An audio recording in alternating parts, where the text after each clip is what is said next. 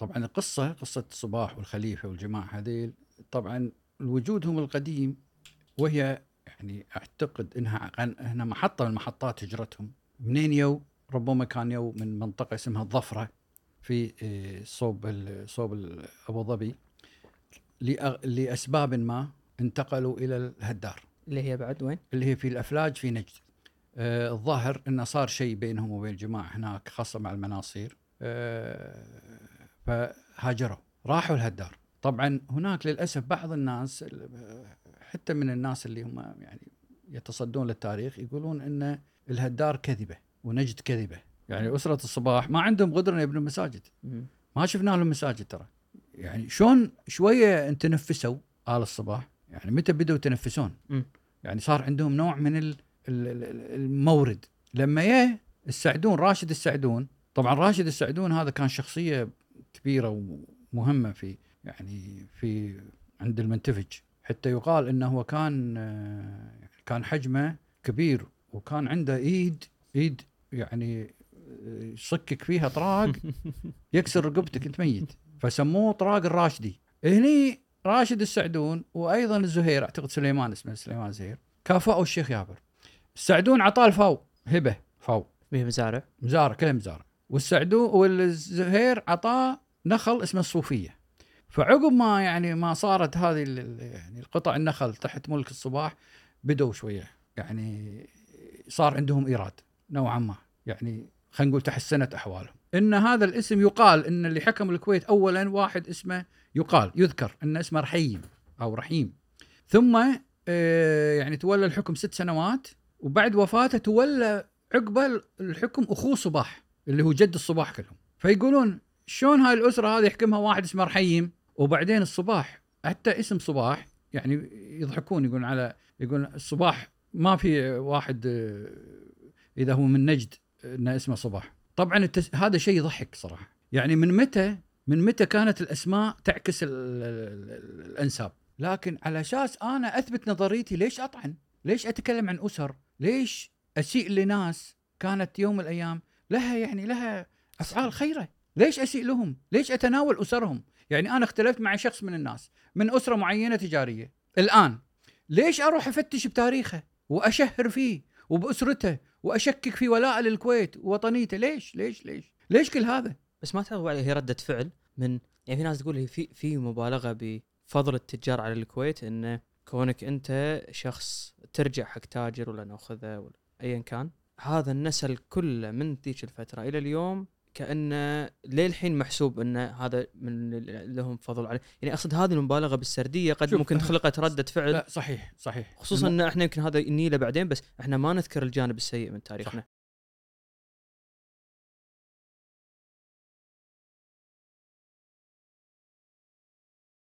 السلام عليكم، أنا محمد الزايد وهذه دوانية محفوف. كعادة كل حلقة في تساؤل معين، فضول معين، وهو اللي يحدد من الضيف من الموضوع. احنا في اعتقادنا بأن في الفترة الأخيرة تاريخ الكويت أصبح يستخدم كمادة جدالية بين أفراد المجتمع. على هالأساس اليوم قعدنا مع المهندس صلاح الفاضل، مهتم وباحث في التاريخ الكويتي. بداية تكلمنا عن أسرة الصباح، تاريخها، شون وصلوا الكويت، أسباب وصولهم الكويت، منهم العتوب اللي كانوا أسرة الصباح جزء منهم واللي ارتحلوا إلى عدة أماكن إلين وصلوا الكويت. أه، تكلمنا بشكل بسيط عن نشأة دولة الكويت وملامحها، أه، شلون تكونت هذه الثروة السريعة عندها حتى قبل وصول النفط، أه، وفي نهاية حديثنا تكلمنا عن أه، أثر تدوين التاريخ، وشلون ممكن أن أه، إذا في أحد عبث بالتاريخ قد يكون له أثر سلبي على المجتمع حتى في المستقبل، وما هي الأساسات اللي يمشي عليها الباحث في تدوين التاريخ. أتمنى استمتعوا بهذه الحلقة.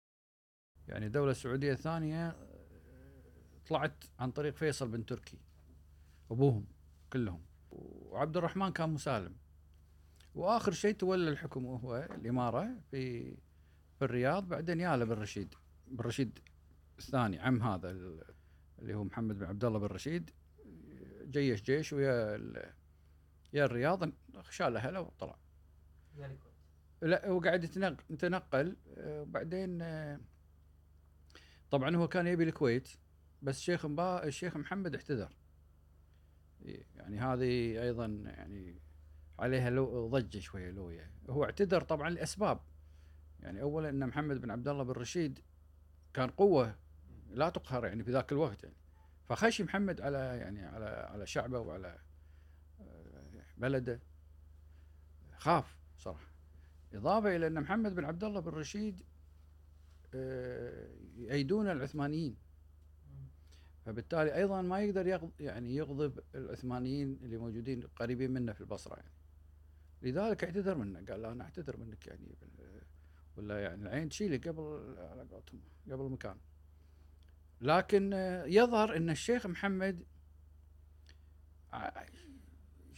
يعني عمل نوع من الظاهر يحتمل انه اللي خلى العثمانيين يوافقون في النهايه، وهو كان بقطر. أهله بالبحرين يعني قطه، في مجموعه راحوا البحرين، في بعدين راحوا قطر، بعدين طبعا كان عبد الرحمن فيصل امام يبي الكويت، فعرضوا مره ثانيه على انه يعني يجي الكويت، وافقوا العثمانيين اي وياه، وقعد عشر سنوات عشر سنوات اي. بس هذا كان شيء يعني متع... طبيعي بانه يصير انه يلجا اي اي شخص اي اي اي قبيلته هذا الكلام يكتمل. وهذا دليل دليل كبير ان الكويت اولا من زمان وهي مكان آه شو اسمه مكان آه تستقطب المهاجرين خاصه الكبار. م. اذا احد عنده خلاف مع دوله دولته ولا كذا يروح الكويت، شو يدل عليه؟ يدل على استقلاليه تامه الكويت. يعني حتى اللي ينحاشون من صوب البصره ومن صوب العثمانيين ومن صوب كذا يجي الكويت زي الكو... اي اللي ينحاش من فارس شو اسمه خزعل خزعل لا خزعل اي خزعل لا خزعل خزعل من قتل خزعل عياله عياله يو عياله يو الكويت خزعل عياله يو الكويت عبد الله الكبير يا عبد الله يعني المشهور يعني يا و... وقعدت في الكويت، وفي جزء في فرع منهم كويتي خزعل. إيه أنا بسألك إنه غريبة ما يستقرون يعني إذا يقعدون فترة طويلة بالسنوات بالكويت. إيه أول شيء مستقلة استقلال تام، وإن كان قد يكون هناك تبعية اسمية وهي عاطفة لأن دولة خاصة الأتراك يعني دولة إسلامية وكذا، ففي نوع من عاطفة، لكن هي حقيقة مستقلة تماما بدليل هالجماعة هذا اللي يونها يونها من من هربا من إمارات تركيا أو ولايات تركيا. حتى لو كانوا على خلاف مع العثمانيين وجودهم بالكويت يعني إيه؟ طبعا طبعا قديم هذا الحكي والله نقطة إيه. يعني أنت مثلا لما يمكن نتكلم عن راشد السعدون لما جاء الكويت و... وكذلك معاذ زهير واحد من الناس اللي تعرض تعرضت أسرته للقتل في في زبير ويا الكويت. هو طلع من زبير بعلي ها راشد السعدون؟ لا راشد السعدون شو اسمه من المناطق مناطق هم مستحوذين على المنطقة اللي هي المنتفج هذه أي.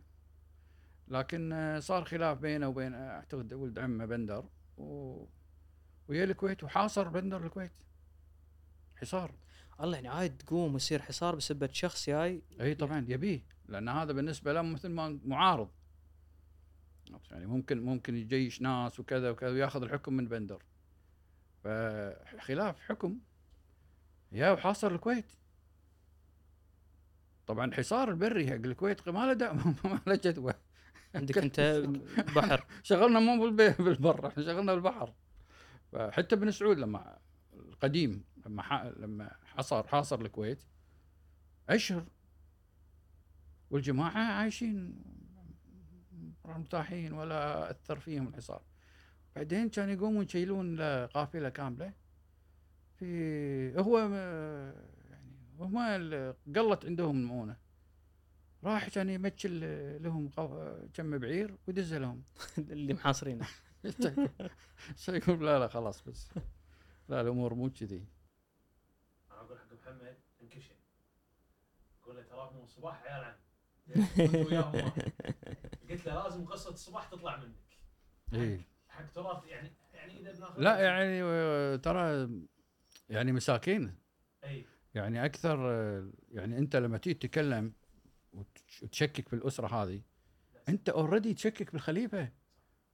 ايضا حكام البحرين لان الخليفه عيال عم لازم وياهم يعني يلتقون في الجد الرابع الخامس. تشكيك بالهجره لا بنسبهم و يعني قصتهم يعني حتى بالهجره، لكن هم يتكلمون عن نسبهم وكذا و... فاصبح اي لا لا هذا مو زين. قلت له ليش مخلين كذي الناس قاعد يعني تتكلم عنكم وتطعن فيكم وهجرتكم ونسبكم وما خلت فيكم شيء؟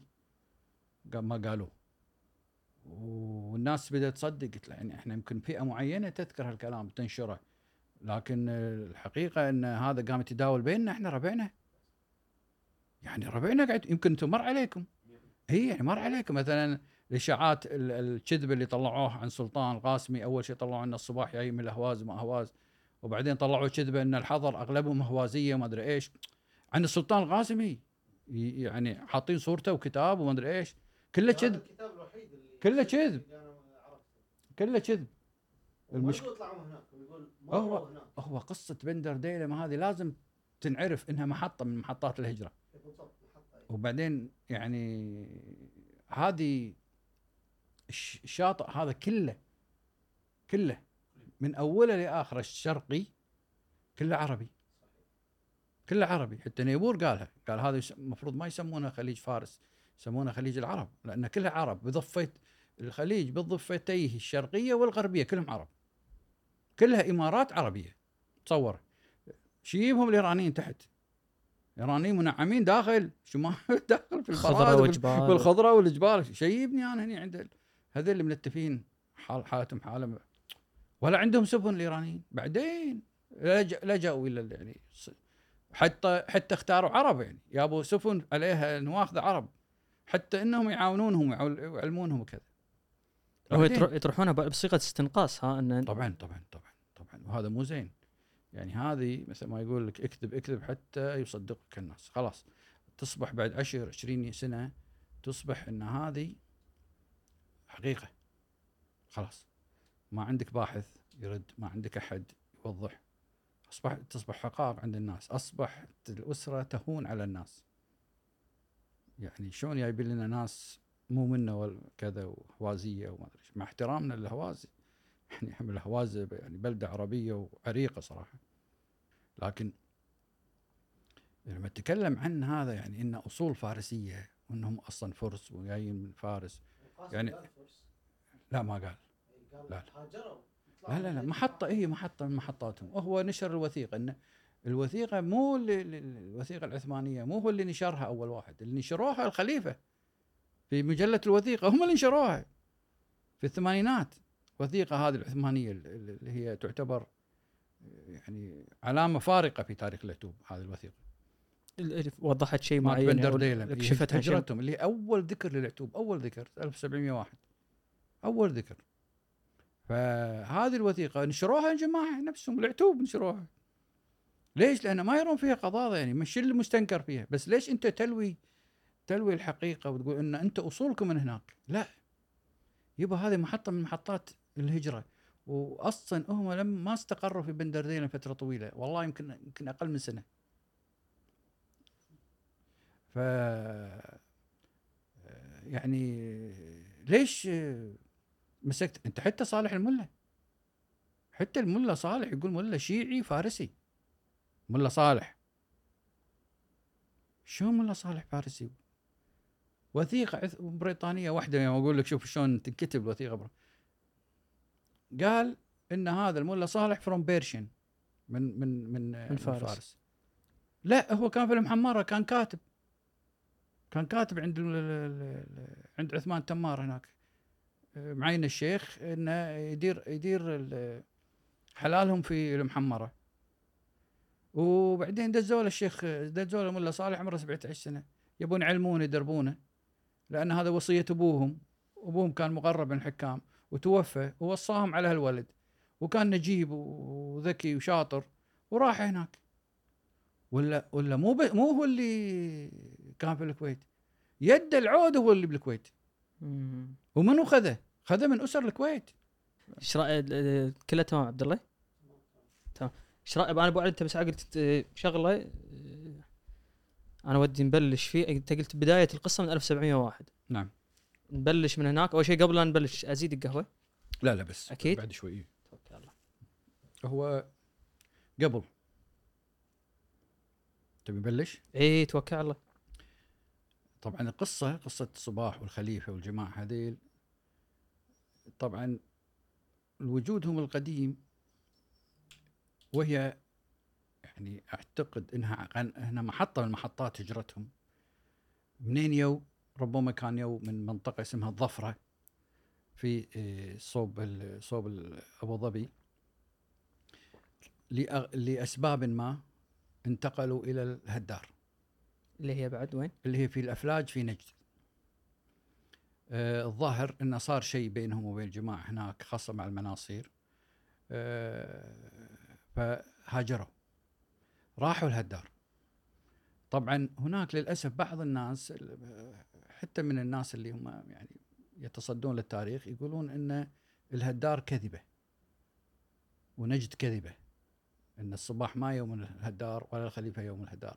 طبعا ما كانوا يعرفون في ذاك الوقت، يعرفون بالصباح والخليفه وكذا. الصباح كان رجل اسمه صباح، خليفه ايضا رجل اسمه خليفه، والجماعه اللي معاهم ربما يكونوا معاهم الغانم والرومي ويعني اجدادهم مقدم، ايضا ربما يكون معاهم انسباهم الجلاهمه في ذاك الوقت في هذا في هذا المكان.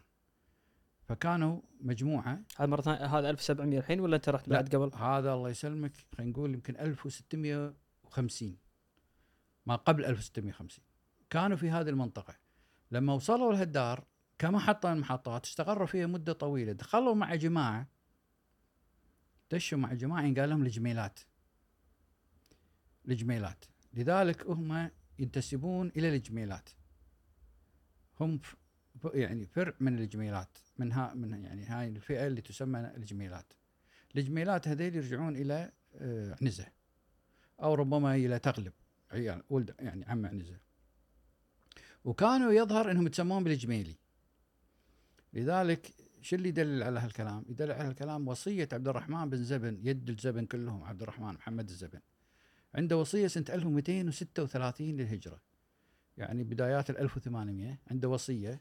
هذا طبعا كان من كبار اثرياء في الحسا والقطيف كذلك، عنده ما شاء الله عدد كبير من النخل، أه واوقف مجموعه كبيره من قطع النخل اللي عنده على مؤذني وائمه مساجد الكويت. فذكر المساجد اللي موجوده في الكويت في ذلك الوقت، يعني ذكر مسجد بطي اللي هو النصف، ذكر مسجد أه مسجد بن علوان اللي هو مسجد سعود، يعني ذكر مساجد قديمة موجودة. ومن من أحد المساجد اللي ذكرها مسجد سماه مسجد الجميلي. مسجد الجميلي ما في مسجد ممكن أنه ينطبق عليه لفظ الجميلي إلا مسجد الخليفة، لأنه هذيل اللي هما موروثهم أنهم جميلات، أنهم دخلوا مع الجميلات وصاروا من الجميلات، فلذلك هم يسمون الجميلي. فهذه الكتلة صار يعني المجموعة هذه صار بينها وبين مجموعة من أهل الهدار خلاف ونزاع، فاضطروا أنهم يهاجرون. وهذا حال هذا حال العرب، يعني يعني الهجرة لأسباب سياسية اقتصادية، لأسباب مجاعة فقر تعب، يعني أسباب مثلا ثار، هذا قبل طقه هلك واطلع. وطبيعي أن قبائل متعددة تهاجر مع بعض جدا جدا مجاميع، وفي ناس تدخل مع ضمن الناس، لأن النسب النسب اللي هو الناس ميراثية تفهمه أربعة، حتى تنتسب إلى قبيلة معينة هي أحد أربع أنواع. النوع الأول الأصل، يعني إنك صريح النسب حق هذه القبيلة، إنه والله أنت مثلا عنزي خلينا نقول أبا عن جد، عندك اتصال م... واضح صريح الى عنزه مثلا بالدم، يعني ها بالدم بالدم اي إيه. الثاني اللي هو ابن الاخت، انت ابن اخت القوم، انت ابن اختهم، ابوك من قبيلة أخرى لكن أمك من هذه القبيلة، وربما يكون أبوك توفى فدخلت أنت مع هالجماعة، وهذا الرجل ربما يخرج من عقب خمسمائة ستمائة سنة آلاف البشر رجل واحد. فهذا الكل اللي انتسب حق خواله خلاص ابن أخت. الثالث اللي هو الحليف، أنا جيت ضعيف، مجموعة ضعيفة دخلت مع مجموعة كبيرة تحالفت معاها، ومرت السنين مئات السنين صاروا منهم. في مثل يطلع على بالك تاريخي؟ هو في مثل بالعكس، يعني في عتيبة، عتيبة شيوخ عتيبة آل حميد مو منهم، مو من عتيبة، من اللي بقوم، وجينيا أثبت هذا الكلام أنهم من اللي بقوم، لكن لأن كانوا ذو وجاهة وذو قوة وذو كذا ادخلوا معاهم الجماعة هذيل، وهو صار شيخ عتيب بكبرها. يعني هذا جاء دارج وجائز عند العرب الأحلاف. الشيء الرابع اللي هو الموالي، يعني خلينا نقول المولى، مولى القوم، يعني أنت عندك موالي من مواليك تتبع، زين، يحملون اسمك لا ضير. شو الدليل على هذا الكلام؟ الدليل قول النبي عليه الصلاة والسلام، حديث صحيح، ابن أخت القوم منهم، وحليف القوم منهم، ومولى القوم منهم، خلاص قضي الأمر. فأنت شرعا وعرفا أنت تنتسب إلى هذه القبيلة، جينيا طلعت لا ما تنتسب، موروثك ياخذك إلى الصح، إلى العرف والشرع، إنه أنت من هؤلاء القوم. تفسر لي هذه كلمة الموروث أكثر، يعني ما تقصد موروث إيش تقصد فيها؟ يعني مثلا أنت تقول والله إحنا من عنزة، إحنا من من مطير، إحنا من عتيبة، جينيا طلعت مثلا مع بني خالد فرضا، جينيا الأصل، خلاص لا، أنا أروح مع موروثي، موروثي إني وأظل أن هذا موروثي، لأن أنا يوم من الأيام دخلت دخلت مع هذه الجماعة، وإن كان وإن كنت أنا من قبيلة أخرى حقيقة أو أصلا أو دما، لكن أنا دخلت مع هذه الجماعة لمئات السنين، لا يمكن أن أنسلخ منهم، خلاص أنا منهم. فهذه الفكرة مو راضين يفهمونها، وقاموا يعني قاموا يسقطونها على يعني أسرة الصباح وأسرة الخليفة، وإنهم جينيا وكذا، ويقارنون النتائج جينية ويتهمون، وإن هذيل أصلهم كذا وأصلهم كذا. لا لا لا، أنت خذ على المواريث مواريثهم. ثانيا موضوع الهدار، أولا مؤرخين الأفلاج، المؤرخين ملوت جماعة الأفلاج يذكرون قصة وجود أجداد آل خليفة وآل الصباح بالهدار، وهم هم يذكرون، أنا أنكر، هم مؤرخين الأفلاج. أنا بدي طول اللقاء يعني حتى لما تذكر شيء شيء أن أنا أبيض على قولتهم، لما تقول الأفلاج بس تعطيني تعريف بسيط إيش تقصد فيه، إيه، عشان بس تكون رؤية واضحة حتى حقي أنا وحق أي واحد طالعنا. طبعا الأفلاج هي بلدة تشتهر بال يعني الفلج اللي هو السيول الصغيرة هذه، فسموها الأفلاج، يعني مثل أحساء. الأحساء عبارة عن يعني منطقة تحمل الماء بس في منطقة يعني قريبة، فيسمونها الأحساء، وين ما تدور تلقى تلقى ماي، فهذه يسمونها الأفلاج، وهي من اليمامة، جزء من اليمامة، أعتقد هي من يعني إقليم اليمامة في المملكة العربية السعودية، وهي تعتبر أيضا من ضمن آه يعني حدود نجد أيضا. فهذه الأفلاج لها مؤرخين كتبوا عنها، وذكروا أن هناك آثار لأجداد هؤلاء موجودة موجودة هناك، آثار منهم قصر اسمه قصر صبحة، ولا يزال إلى اليوم آثاره موجودة. هذا جماعة يقولون كذي. بعدين يعني أنت لما يجيك واحد من أسرة تقول له يا أخي أنت منين؟ قال لك والله إحنا أصولنا من زدير مثلا، م. ولا إحنا أصولنا من الحسا، ولا أصولنا من البحرين، م. تقول له لا غلطان، أنت ما تعرف عن تاريخك وتاريخ أهلك. يقولك لا والله أنت جاي من المنطقة الفلانية أو المكان الفلاني. زين أثبت، عطني أني أنا يعني جاي من المكان الفلاني، ما عنده دليل، لكن يبي يطعن فيك، يبي يقلل من شأنك. فبالتالي أنت ليش تنازع الناس في مواريثهم؟ واحد موروثه يقولك أنا من المكان الفلاني جاي من المنطقة الفلانية، ليش تنازع؟ على أي أساس؟ يعني الصباح والخليفة والجماعة اللي معاهم ترى أسر حالهم حال غير الأسر، باقي الأسر يعني شفرق عنهم وعن باقي الأسر. يعني أنت نفسك اللي تتكلم، لو أنا أتكلم عن يعني عنك بنفس المنظور هذا تزعل وتعصب وتقول لي أنت تعرفني بصلي وأهل مكة أعلم بشعابها، فأنت ليش تدخل في أمور مالك فيها؟ وهذه مواريثهم، حتى أنهم فيها لهم عندهم ناس أش يعني شعار و يعني الواحد لو بيتكلم عن الدلائل بيتعب نفسه، بيتعب وهو وهو يعني يشرح لك ويفهمك وكذا، لكن ما راح تقتنع. فبالتالي لا يعني لا تحاول يعني انك تدخل في هذه المنطقه، يعني هذه محظوره، يعني هذه مناطق تمس اهالي، تمس ناس، تمس اسر، يعني مالك يعني مالك فيها انت. فخروجهم من الهدار، لكن هل هم من آلاف السنين في نجد؟ لا، ما نقدر نقول كذي، ربما تكون محطه من محطات هجرتهم، قعدوا في هالمنطقه مئتين ثلاثمئة سنة أربعمئة سنة. شو المانع؟ منين جايين؟ يمكن جايين فعلا من الظفره، من صوب من صوب ابو ظبي، بر ابو ظبي، بدو اهل الظفره، بدو هم بدو يو قعدوا في خلال الاحداث اللي صارت هذه في الهدار. آه يعني لها تفاصيل مذكوره ما نبي يعني ندش فيها، موجوده في التاريخ. طلعوا من الهدار، يقال انهم حسب كلام الله يرحمه سيف الشملان راحوا الحسا في البدايه، وقعدوا في الحسا يعني فتره بسيطه. أه ايضا ترى الحسا تناوبت عليها يعني الامارات، يعني كل من يا وحكم وكذا، وصارت فيها يعني يعني حروب ووقع وكذا. الظاهر انه ما ارتاحوا في قعده الحسا، ربما راحوا وين؟ راحوا الزباره، او يقال فريحه. ما ب... ماكو شيء بين فريحه والزباره مسافه، يعني كل اليوم قطر، اللي هم قطر. الزباره وفريحه يقعون على الساحل الغربي من ج... من شبه جزيره قطر، وبينهم بين بعض مسافه مسافه بسيطه جدا يعني. فربما يكون المنطقه هذه كلها عمروا المنطقه، بنوا بيوت، قعدوا قعدوا فتره طويله.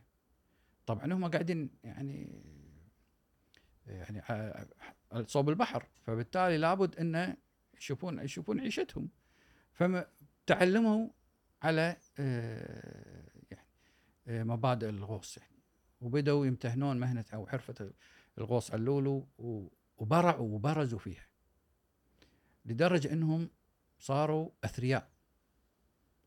يعني في بعض المجاميع منهم أو بعض الأسر منهم صارت يعني صارت أسر ثرية، وزادوا أتباعهم. منو كان موجود في ذاك في ذيك الفترة؟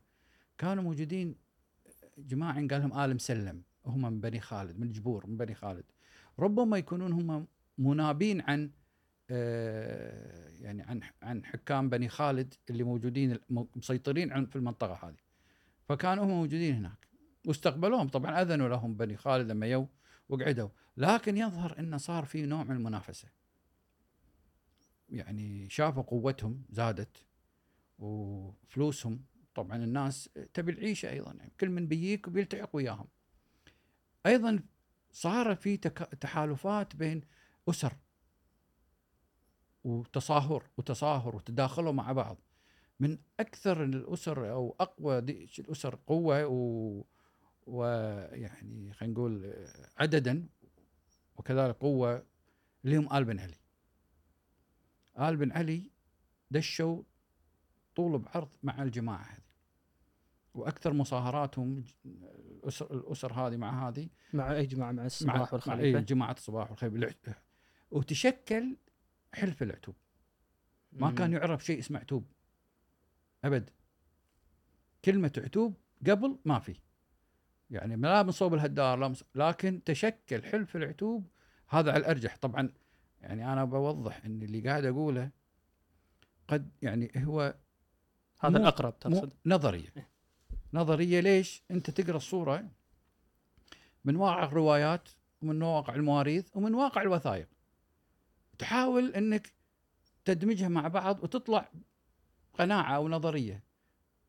يعني ما نقدر نوصل إلى مرحلة الحقائق، لأن ما حد كتب ذاك الوقت عنهم، ما حد، ما لهم شأن، ما لهم شأن في ذاك الوقت. جماعات رايحة رادة، حالهم حال آلاف الجماعات اللي تنقل في في الجزيرة العربية ولا في بر فارس ولا في فتشكل حلف العتوب في هالمكان وصار لهم قوة وبدأوا يتسمون بالعتبي في أوراقهم وثائقهم فلان بن فلان العتبي العتبي مو العتيبي في ناس العتبي فهم جزء من هذا الحلف وهو حلف مو قبيلة حلف ليش؟ لأن الأسر رداشا في الحلف هذا متباينة النسب مثل ما يقال يعني أنسابهم تختلف هذا من هني هذا من هني هذا من هني لكن تداخلوا وتصاهروا وصاروا يعني صاروا جماعة واحدة وحلف واحد قوي سموه حلف العتوب و... وقعدوا في هذا المكان يقال أنه يعني من ثلاثين إلى خمسين سنة في الزبارة كونوا فيه الثروة هذه والوجاهة اللي عندهم قوة صاروا قوة صار يحس... يحسب لهم حساب طبعا الوضع في البحر مثل وضع البر كل واحد يدور عيشه عرفت يعني انت تيني اه تناجرني على مغاصات اللولو لا ما اخليك او اخرك المغاصات هذه اطيب المغاصات وهذه اللي فيها الخير تيني وت... يعني صراع على الثروة وهذا طبع قديم اه فصارت بعض الاشكالات يعني بين بين بينهم وبين بعض المجاميع اللي موجودة في هالمنطقة. بس عفوا بعد في أي ذكر لي عدد هذا ال... عدد العتوب في ذي الشفة بس أنا قاعد أتخيل لما أنت تتكلم على تحالفات ولا مجاميع ناس بذيك الفترة كم العدد ما في مب... أي شيء قد ذكر والله ما حد ذكر عددهم يعني ما حد اهتم فيهم يعني ب... ب... يعني في ذيك الفترة ترصد ترصد لهم يعرفهم إلا لما صارت نوعا ما بعض الأحداث هني إني حق سالفة وثيقة العثمانية لما طلعوا صار أيضا بينهم وبين آل مسلم أيضا صار بينهم نوع من الصدام والخلاف طلعوا اضطروا يطلعون أنا أعتقد كان عينهم على البحرين وكانوا يرددون على البحرين وصار بينهم بين جماعة البحرين مناوشات اللي هم كانوا في البحرين من اللي كان هناك كان هو معين واحد من فارس يعني كان تحت سيطرة يعني يعني أمراء فارس يعني بس عرب اللي يحكمونها يعني ناس عرب من من صوب فارس وكان يعني كان عينهم عليها يبونها من زمان لأن حواليها المقاصات أهم المقاصات في العالم حوالي البحرين بحرين وقطر يعني هي هذه المنطقة هي تقريبا الهيارات يعني عالمية مثل ما نقول وفيها أنقى أنواع اللؤلؤ والأغلى ثمناً في هاي الهيارات لذلك هذا اللي خلى يعني بعدين خلى شو اسمه المصمم الفرنسي مال لوي فيتون كارتيه كارتيه, كارتيه. صورته المشهورة هي قال إيش حق عيوني خلنا أروح لهم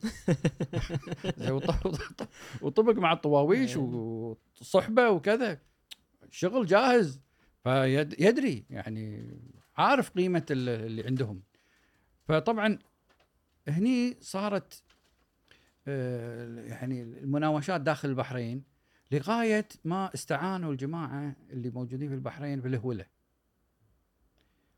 وصار بينهم يعني صارت وقعة كبيرة ماتوا أربعمية واحد من العتوب كان ذبحة يعني بالنسبة لهم كسر الظهر اسمع علي مرة ثانية أنا يمكن طافني شيء هم الحين طلعوا من من المنطقة اللي قلنا الزبارة أي. آه وين صار وين صارت ال...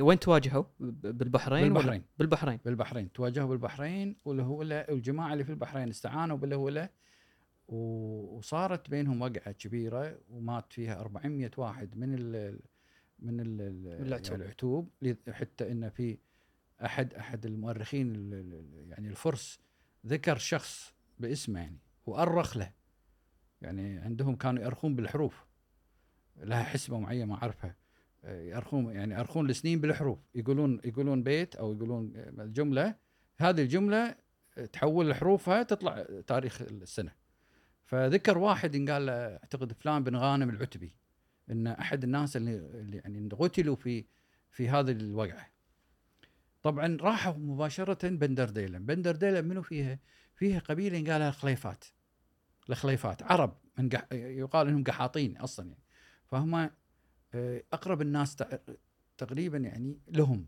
ك... ك يعني جماعة واحدة يعني.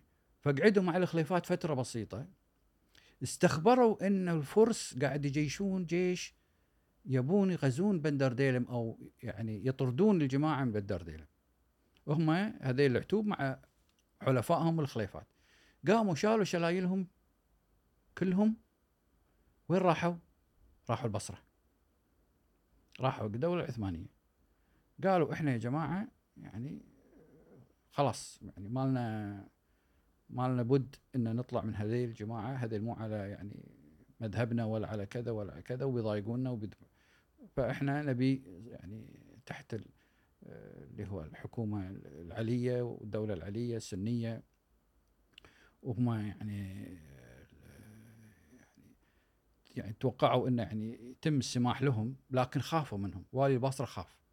هذه هنا طلعت الوثيقة سنة ألف وسبعمئة وواحد اللي سواها والي البصرة حق السلطان العثماني، يقول له عن قصة هؤلاء. شنو قصتهم؟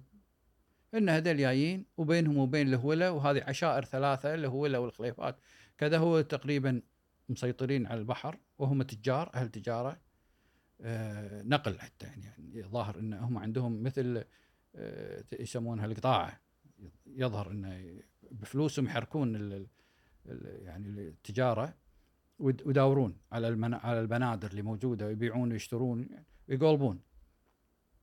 وهم يعني عددهم أه يعني أعتقد قال ثمانمئة سفينة أه أو ثلاثمئة أو أربعمئة سفينة. أنا عندي تبي تبي تشوفها على راحتك، تقدر ناخذ نوقف دقيقة.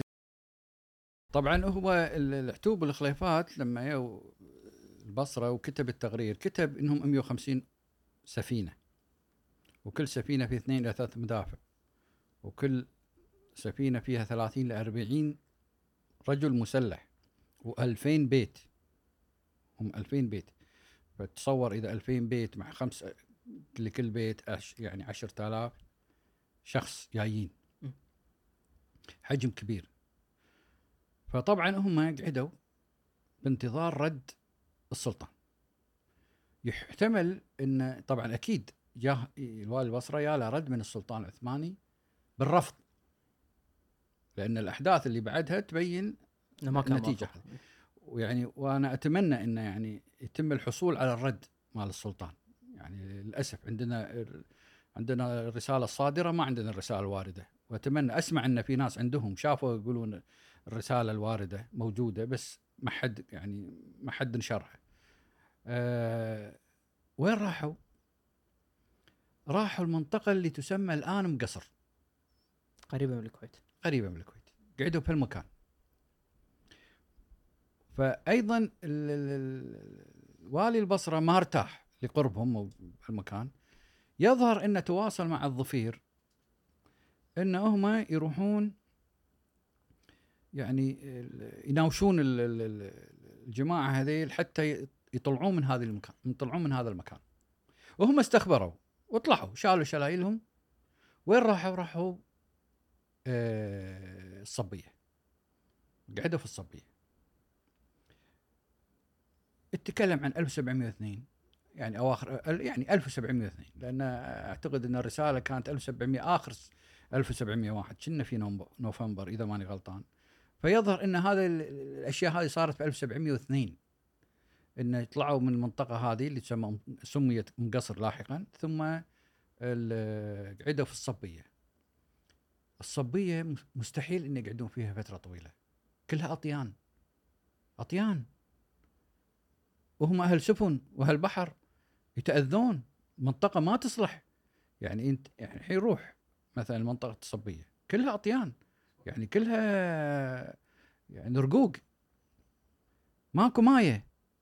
فبالتالي ليش أقول هالكلام؟ عشان أحدد دشتهم الكويت متى. يعني بعضهم يقول أنه دشوا ألف وسبعمئة وثلاثة عشر أربعة عشر ستة عشر، الإنجليز يقولون ستة عشر. هالتواريخ هذه مستحيل يقعدون خمسة عشر سنة في المكان، مستحيل، تأذون. فيظهر أن بعد خلال ألف وسبعمئة واثنين بدوا يروحون يدشون يطلعون على الكويت. من خلال دشتهم وطلعتهم على الكويت قاعد يسوون مسح مسح للمنطقة، يبون يعرفون هل هذه البقعة تصلح لهم وتصلح حق سفنهم وشغلهم. الكويت يعني خلينا نقول مثلا كميناء كجون وك يعني نوصل مثلا لراس الأرض مثلا. يعني مثلا ليش ما راحوا هناك صوب راس الأرض؟ ليش ما راحوا مثلا صوب مثلا عند بني دلقار ولا كذا هالصوب وال... يعني شافوا إن أول شيء إن المنطقة هذه اللي صارت محل استقرارهم اللي صار فيها الفرجان الشيوخ ما شيوخ تقص فيها المايه، بمعنى تروح مم. يعني وتيار خفيف، يعني مو منطقة تي... لما تروح راس الأرض شو يصير فيك؟ دردور ما تقدر تقعد خلاص. ف وبعدين قصتها وروح ردتها سريعة تسحبك. هني لا، هني التيار الجزر المد خفيف، واذا واذا صار جزر تقص المايه. يبون هم الخشب على الارض، الخشب اللي هي السفن. طبيعه البحر بالمكان اللي هم فيه مهمه بالنسبه لهم طبعا طبعا، لان خلاص صاروا هالبحر على اساس هم خلاص بيصير مينا لهم، فلازم تكون المايه لازم تقص المايه علشان اقعد آه يعني اعالج السفن وادهنها يعني بالصل وكذا وعالجها اذا فيها كذي وكذا. ايضا اقدر لما اقدر لما ابني سفن او اشر يسمونه وشار، يعني تاشر سفينه سهله تنزلها البحر وكذا. اما لما يجيك تيار منطقه فيها تيار ولا كذا راحت سفنك. فاختاروا هذا المكان. انزين ليش يا جماعه اخترتوا المكان هذا؟ صاد لو ممكن اي واحد يجيكم على الحين غفله زين جون بيجيكم بيكسر ب... ما تشوفونه بيغزيكم بيوم وليله. قال لا، منطقه مرتفعه اللي بهيته اللي يسمونه تل بهيته، تل والتل يعني ال... ال... ال... انحداره شديد اللي هي وين اليوم اللي هو دوار السيف. دوار السيف هذا هذا هذا هني منطقه وحواليها هذا التل، وبعدين يمتد يمتد التل لغايه فريج سعود، يعني يوصل لغايه صوب مواقف اي لغايه دوار خالد. فهذا التل كان المنطقه هذه أق... يعني اكثر خلينا نقول انحدارا، أه وفيها عليها على هالمرتفع التل الكوت القديم مال بني خالد هني في هذا المكان. وهذا اللي قالوه يعني كبار السن قالوا حق سيف الشملان. وفي طبعا اكوات اخرى في صوب المستشفى الامريكاني، هذه بعدين اكوات اللي هي شنو الكوت. الكوت هو عباره عن اي مكان محاط بسور وقربه ماء او في ماء، يعني يا اما يكون في قلبان ماي او ابار مياه او انه يكون قريب من ماء يسمونه كوت. وهذا الكوت موجود في حتى الحسا عندهم كوت، يعني في في محله اسمها محله الكوت او مدينه اسمها مدينه الكوت. هي عبارة عن كذا وفيها داخلها مثل آبار. أيضا في في العراق في كوت الخليفة، في كوت كذا، في كوت في يعني في أكوات مشهورة كلمة الكوت هذه. لكن هذا الكوت اللي موجود في الكويت كوت بني خالد صغير صغير ما يرقى إلى الأكوات اللي موجودة في الحسا والعراق. سموه كويت كويت مو كوت كويت صغير. انزين هل كان في يعني طبعا اختاروا المنطقه المرتفعه هذه، فهذه خلاص هذه عباره عن مثل مرقاب، صارت مرقب. انت الحين لما تكون منطقه مرتفعه راح تكشف البحر كله، راح تشوف كل اللي يدش ويطلع عليك. فكان اختيار موفق. هني الاسم مرقاب. المرقاب ايضا مرتفعه، سموها المرقاب لانها مكان مرتفعه، فكان يرقبون الناس القوافل اللي داشه وطالعه ويشوفون اذا في اذا في يعني كتل البشرية جاية يشوفونها، فسموه المرقاب. وحتى يعني عندهم في نجد في كل منطقة في مكان مرتفع يطلون فيه مثل مأذنة كبير يسمونه مرقب مرقب. فلما عملوا المسح الجماعة بس صار عندهم قناعة كاملة أن هذا المكان اللي هو راح يكون منطقة استقرارنا. وفعلا آه يظهر أنهم يعني استأذنوا من بني خالد أن هم آه يستقرون في هذه المنطقة. الاستقرار على أساس نوفق بين هذا التاريخ والتواريخ اللاحقة أن الاستقرار تم على مراحل، لأن أنت ايش بتسوي؟ أنت بتبني مدينة كاملة. هم ناس جايين من من تقريبا مدينة، يعني أهل بيوت، مو أهل عشيش، أهل بيوت. فيو هم حتى يقول سيف يعني ذكر عن يعني نقل عن أحد الكبار في السن إن هم أول من بنى صخر وطين، ولا قبل كانت عشيش، كان يسمونها كبارة كبر، يعني عبارة عن مثل بواري وسعف نخل وكذا بس، أو صريفة يسمونها صريفة، يعني مجموعة عشة عشة صريفة عشة. فكانت الكويت قبل عشيش، صرايف كبر، هالأشياء هذه يعني ما كانت فيها البنيان هذا اللي. فأنت عشان تبني بهالعدد، طبعا مو بهالعدد اللي ذكر بالوثيقة، ليش؟ الذي يظهر الذي يظهر إن الخليفات رجعوا، ما قعدوا مع العتوب، رجعوا لأن هناك رحالة لما بعد هذه الفترة لما راحوا بندر ديلم لقوا الخليفات موجودين. فالظاهر إن انشقوا الخليفات عن العتوب وقالوا يبا إحنا بنرجع حق ديرتنا، أه وأعتقد إنه ما راح يتعرضوا لنا لأن إحنا مجرد حل يعني حلفاء لكم، أنتوا عادك تصرفوا دبروا نفسكم. فكم عدد اللي راحوا وكم عدد اللي بقوا ما ندري، لكن يظهر إنه يعني خلينا نقول لو النص مثلا. فالعدد هذا اللي موجود لا يدل على اللي بالوثيقة، لا يدل على أن هذا العدد الحقيقي اللي دخل الكويت، لا أقل بكثير من اللي دخل من اللي موجود بالوثيقة، لأن رجوع الخليفات أثر وايد في العدد. فيو مجموعة من الأسر بيوت بنوا بنوا على مراحل، سووا يعني كونوا المدينة لغاية ما يعني خلينا نقول خلاص انتهت بالكامل، الجماعة كلهم استقروا فيها بالكامل.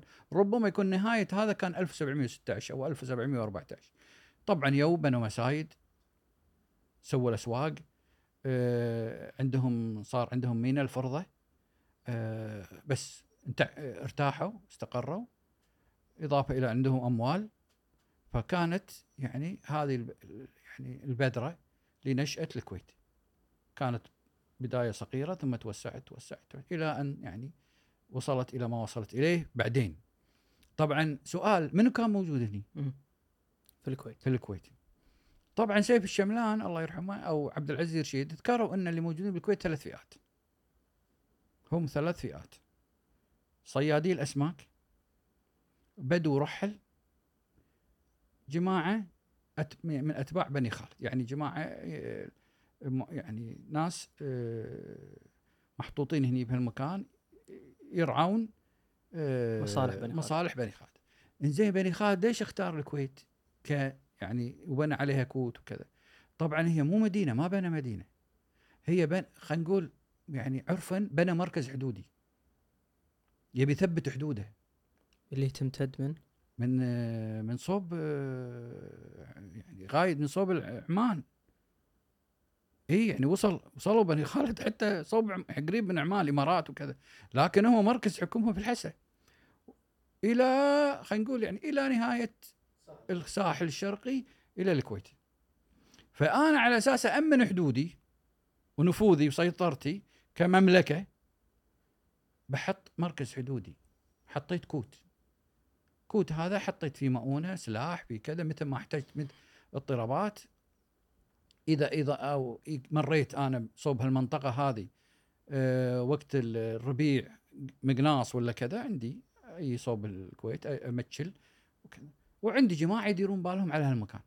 اللي موجودين ينذكروا في ذاك الوقت اللي هم البروسلي، المصيبيح، السداني، أه ايضا البحر، اسره البحر اللي هم يسمونهم اسره الشيوخ الدين عبد المحسن البحر، اللي كانوا يعني ربما يكون هم مؤسسين مسجد أو ربما إن أسرة أخرى، لكن هم ساهموا في ترميم مسجد، وهذا المسجد اللي هو مسجد البحر اللي أزيل للأسف الشديد يعني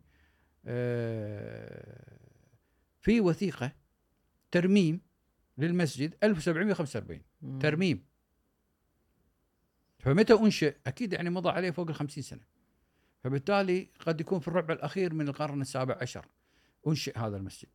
فكانوا موجودين قبل العتوب، كان موجود هذا الأسر اللي ذكرتهم توه، إيه هذول موجودين، فلكنهم يعني مو على شكل مدينة و... لا مدينة لها مقومات، عشان تطلع مدينة لها مقومات، لها حاكم، لها لها قاضي، في حياة اجتماعية، في حياة اقتصادية، في تجارة، في أسواق، في كذا، لازم مقومات عشان تصبح إنها مدينة. هذه صارت مع العتوب. العتوب يابا معاهم قاضي وياهم يحتمل اللي هو محمد بن عبد الله بن فيروز النجدي. هذا يحتمل إن التقوا في في الزبارة، إن جاهم من الحسا إلى الزبارة، وهو طبعا أصلا من أشيقر، لكن يحتمل أنه كان في الحسا لأنه كانت منطقة علم. حسا حسا كلها علماء، والناس تروح تطلب العلم في الحسا، ربما أنه جاهم هناك. الحسا عفوا أبو علي نفس مكانها على ما ايه على ما ايه هي اللي ذكرها اليوم، اي نفسها اي نفسها. فبالتالي هذا الشيخ اللي هو محمد بن عبد الله بن فيروز يحتمل أنه جاء معاهم وكان قاضيهم. قبله كان قاضي اللي هو يسمونه محمد الدراج، يسمونه محمد الدراج. ليش سموه دراج؟ لأن عنده إصابة في ريلة، فكان يعني عنده مثل الدراجة كذي يمشي عليها، فسموه محمد الدراج. واللي قال عنه اللي قال عنه اللي هو حفيده، أحد أحفاده، اللي هو الله يرحمه عبد الرحمن بن يوسف الرومي. عبد الرحمن بن يوسف الرومي يقول إن جدنا محمد الدراج اللي ينتسبون للرومي كلهم، محمد الدراج ينتسبون للرومي، يقول هذا كان قاضي الجماعة، كان قاضي الجماعة يحتمل يعني، ورجل هو أبخص بأسرته، ربما يكون هو فعلا قاضي الجماعة. ثم جاء الشيخ محمد بن عبد الله بن فيروز وصار قاضي ويا الكويت معاهم، وتوفى بالكويت سنة ألف وسبعمائة واثنين وعشرين. هذا القاضي ألف وسبعمائة واثنين وعشرين. أه منو قال هالكلام؟ قال هالكلام حفيده محمد بن عبد الله بن فيروز، نفس الاسم، اسم محمد بن عبد الله بن محمد بن عبد الله بن فيروز. محمد بن عبد الله بن فيروز هذا من أكبر علماء يعني نجد في ذاك الوقت، اللي هو انتقل إلى الزبير، وأيضا طلع من حسا إلى الزبير، عالم يعني مشهور. ذكر ترجمة عن ترجم لوالده عبد الله، ثم ترجم لوالد والده اللي هو محمد بن عبد الله، وقال محمد بن عبد الله هذا ولد في إشيقر وتوفي في بلد بلدة الكويت سنة ألف ومائة وخمسة وثلاثين هجري، اللي ألف وسبعمائة واثنين وعشرين ميلادي. فأمر يعني محسوم، لأن الكلام منقول من ابنه حفيده محمد بن عبد الله. بعدين طبعا يا تشكلت بدأوا إيون. بس عفوا أبو علي، انت بس ذكرت مقومات، ما ادري اذا كملناهم كلهم ولا قلت لازم في حاكم، لازم في قاضي، في شيء ولا هذول هم؟ لا، في تجاره وفي وفي أس في اسواق، يعني في نظام، اصبح في نظام يعني. حتى في ربما انه بدوا يطبقون نظام الجمركي بعدين، بعد فتره بسيطه بدوا يطبقون نظام الجمرك اثنين بالمئة قبل لا يصير أربعة. ف هني خلاص بدت تنتعش الكويت. بس قبل لا نوصل حق نشأة الكويت، أنا بعرف لما مجموعة من القبائل تشكل حلف، تبدي تحارب مع بعض، تنتقل من مكان لمكان مع بعض، وطول هالسنين في أي ذكر لتنظيم بينهم شلون يكون؟ يعني اليوم عندك فرضاً الخليفة والصباح وعوائل أخرى، منو صاحب القرار؟ منو اللي يقول؟ ولا هو التشاوري؟ ولا شلون طريقة تجانسهم بينهم بين بعض؟ طبعاً هم الإنجليز اهتموا حق هالمسألة هذه، وهو الحقيقة اللي يو هم مجموعة من المشايخ أو شيوخ، شيوخ روس، كل فرع راس لا راس، فكان مجموعة من الشيوخ. العتوب عبارة عن مجموعة من الشيوخ. الجلاهمة لهم راس، الخليفة لهم راس، الصباح لهم راس، الباقي الأسر كانوا مجموعة من الشيوخ. وقالوها في يعني المؤرخين او يعني الانجليز في في خاصه تقارير الانجليزيه القديمه اللي اللي حرروها في بدايه القرن التاسع عشر اللي ب ألف وثمانمئة وأربعة عشر، وهذه هذه تقريبا اقرب الى الواقع لانها قريبه لصيقه بال يعني لو اكلم واحد حفيد من من الاحفاد اللي موجودين راح يذكر لي القصه هذه، يعني خلاص يعني مثل ما يقولون السند قصير جدا اللي هو السلسله هذه قصيره، يعني رجل رجل او رجلين فكتبوا تقارير. آه قالوا ان هم عباره عن كانوا ثلاث يعني ابرز ثلاث اسر لها ثقلها، كانوا الجلاهمه والصباح والخليفه. الصباح كانوا يعني حالتهم الماديه متواضعه، ولكن عندهم رجل يظهر انه يعني اشتهر بالحكمه ويعني الراي السديد والدين اللي هو صباح بن جابر، ومعاه اللي هو خليفه بن محمد او محمد بن خليفه ولده، رجل ثري، فقالوا هذا يكون مسؤول عن التجاره عن الامور التجاريه محمد بن خليفه محمد بن خليفه وفي معاهم اللي هو جماعه الجلاهمه اللي هو جابر بن حذبي الجلاهمه ابو رحمه رحمه مواليد الكويت. رحمه هذا اللي كتبوا عنه، انا ودي تذكر القصه لان حطيناها احنا كذي كراس قلم بس ما ادري بصراحه شنو قصته.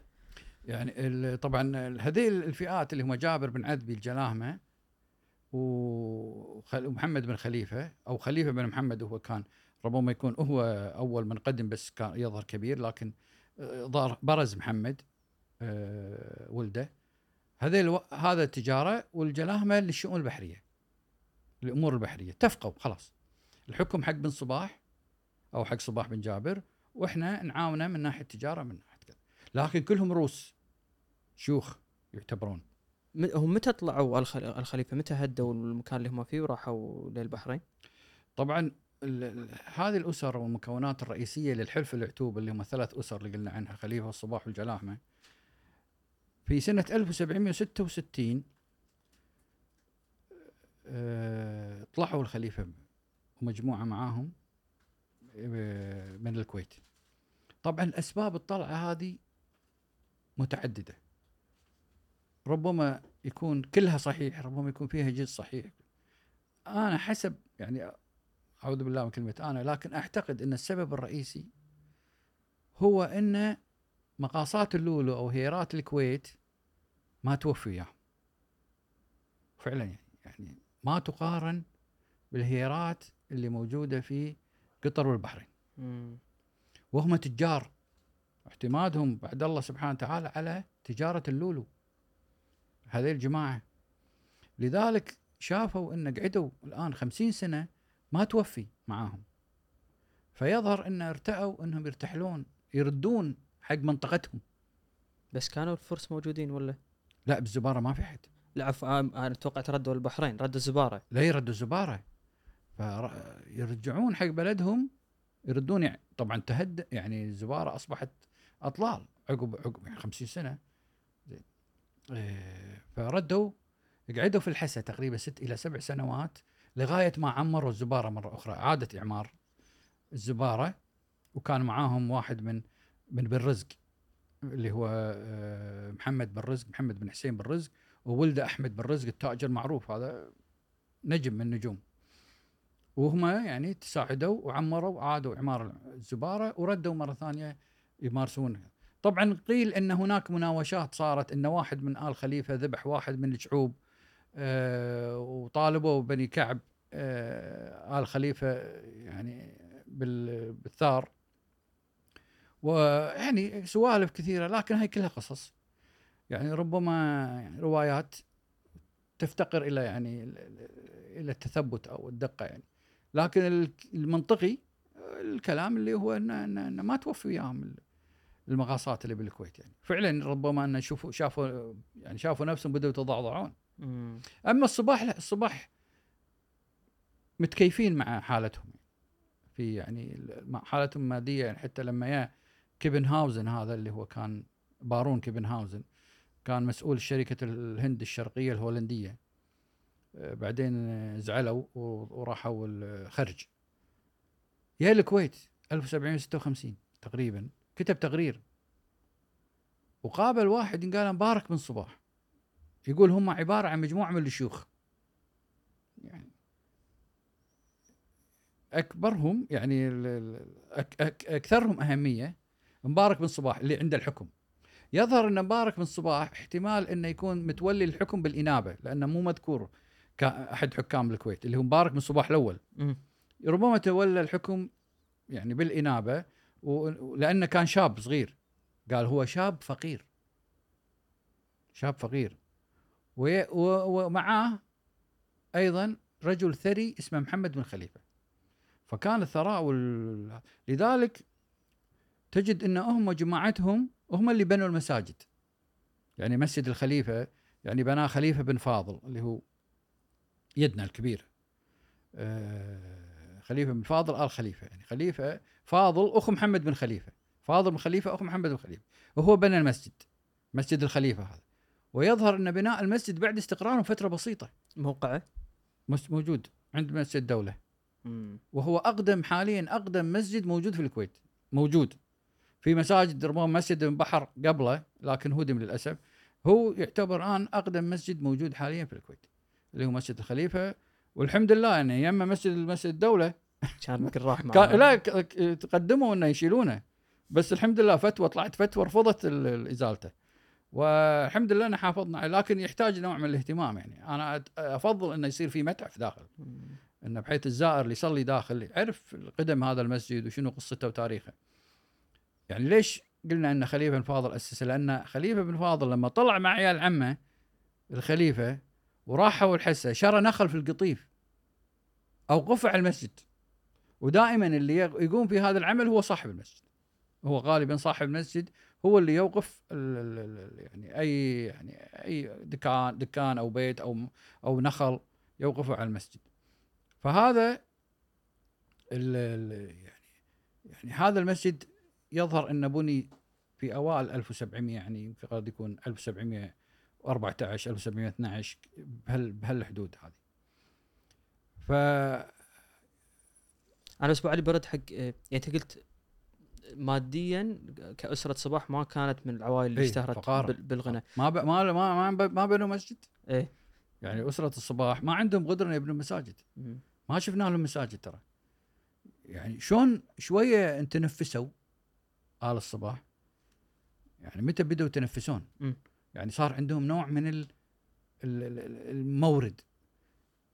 لما يه السعدون راشد السعدون، طبعا راشد السعدون هذا كان شخصية كبيرة ومهمة في يعني في عند المنتفج، حتى يقال انه هو كان كان حجمه كبير وكان عنده ايد ايد يعني يصكك فيها طراق يكسر رقبتك انت ميت، فسموه طراق الراشدي. لما يقولك هذا طق راشدي طقك راشدي، هذا راشد، هذا راشد سعدون. وهذا يا الكويت لجأ الى الكويت، ومعاه واحد من زهير. الزهير كانوا في الزبير حكام، وانقلبوا عليهم جماعة اللي هم ولاة البصرة وكذا، وقتلوا وانقتلوا منهم وايد. فهذا قدر ينفذ و يعني بجلده ويجي الكويت. يا الكويت عقب ما يا الكويت يا بندر السعدون ويحاصر الكويت حصار شديد حقيقة يعني، وخشوا أهل الكويت يعني من فسووا الكويتيين. طبعا كان في سور عندنا قديم تهدم، ردوا بنوه، قعدوا شدوا حيلهم وبنوا السور. وراحوا ابو شهر، يقال ان ابو شهر آه راحوا خذوا مدافع، جابوا كميه كبيره من المدافع عشان هالسور اللي بالكويت، عشان يحطونها على الاسوار ويحطونها بالسفن ايضا، يعني انه يعني اذا لو لو تيهم مثلا. ف حتى قالوا أهل الكويت قالوا مثل يعني أبيات صغيرة شيء، قال قل لي بندر قله، قل لي بندر قله زين لا يغر ماله، يعني إذا عنده مال وعنده قوة كذا لا يغر ماله. الأطواب جرت له، الأطواب هو الطوب اللي هو المدفع، أنت لما تروح تركيا شنو أكبر متحف هناك عندهم؟ شو اسمه؟ توب كابي م. اللي فيه آيا صوفيا وفي المتحف اللي بسلطان أحمد بتركيا، يعرفونه توب كابي. شنو توب كابي؟ توب اللي هو الطوب اللي هو مدفع، كابي اللي هو بوابة. أنت الحين لما تروح المطار في تركيا جيت تحتها كابي اللي هو البوابة، فهو فهذا المكان اللي فيه المتحف اللي هو بوابة المدفع عندهم في سور القسطنطينية، فالتوب كابي. فإحنا خذينا كلمة الطوب هذه، يعني حتى قبل أهل الكويت القدامى يعني يقولون ثور الطوب لما يصير عيد ولا رمضان ولا يعني ولا وقت الفطور، يقول ها ثور الطوب زين، أو يسمونه الواردة اللي هو اللي يذكرون عيايزنا. فالطوب هو الأطواب، يقول لك الأطواب جرت له والسور يبنى له، يبنى له. فهذه يعني طبعا الشيخ يابر العيش، كان وقت الشيخ يابر العيش دز واحد من أهل الكويت اسمه عبد الرحمن زيد الدويري، لا علاقة قوية مع مع بندر. قال له يا بندر أنت تعرف سلوم العرب لما يجيك واحد يلجأ لك يستجيرك تسلمه؟ قال لا أبد ما سلمه. قال ليش تقبل علينا احنا نسلمه؟ قال ما نقدر وانت رجل عروبي وعارف. قال بس ما يخالف، لكن لا يطلع ولا يروح يعني يسوي لنا المشاكل هذه. قال لا بس انت عهد لك رجل يقعد.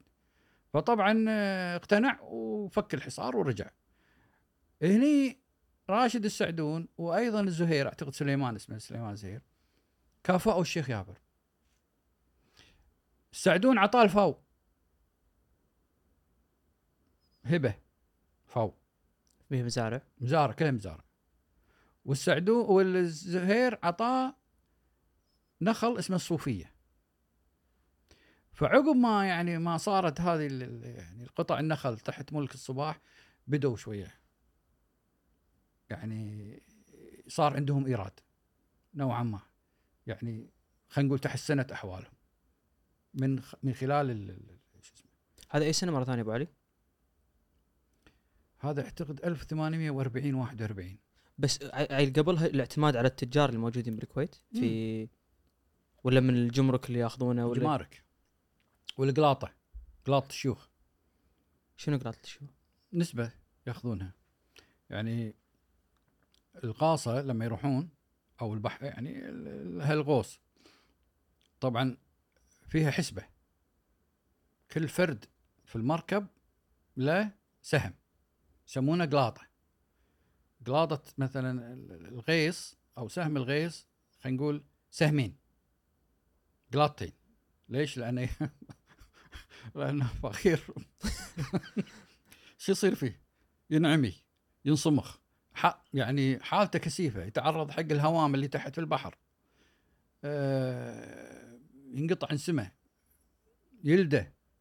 فلذلك الغيص هو ياخذ قلاطتين، والسيب اللي سحبه قلاطه، انه اخذه له ايضا الرضيف اللي هو ساعد السيب اللي يسحبه اذا تحب ساعد، آه والمجدمي والسكوني.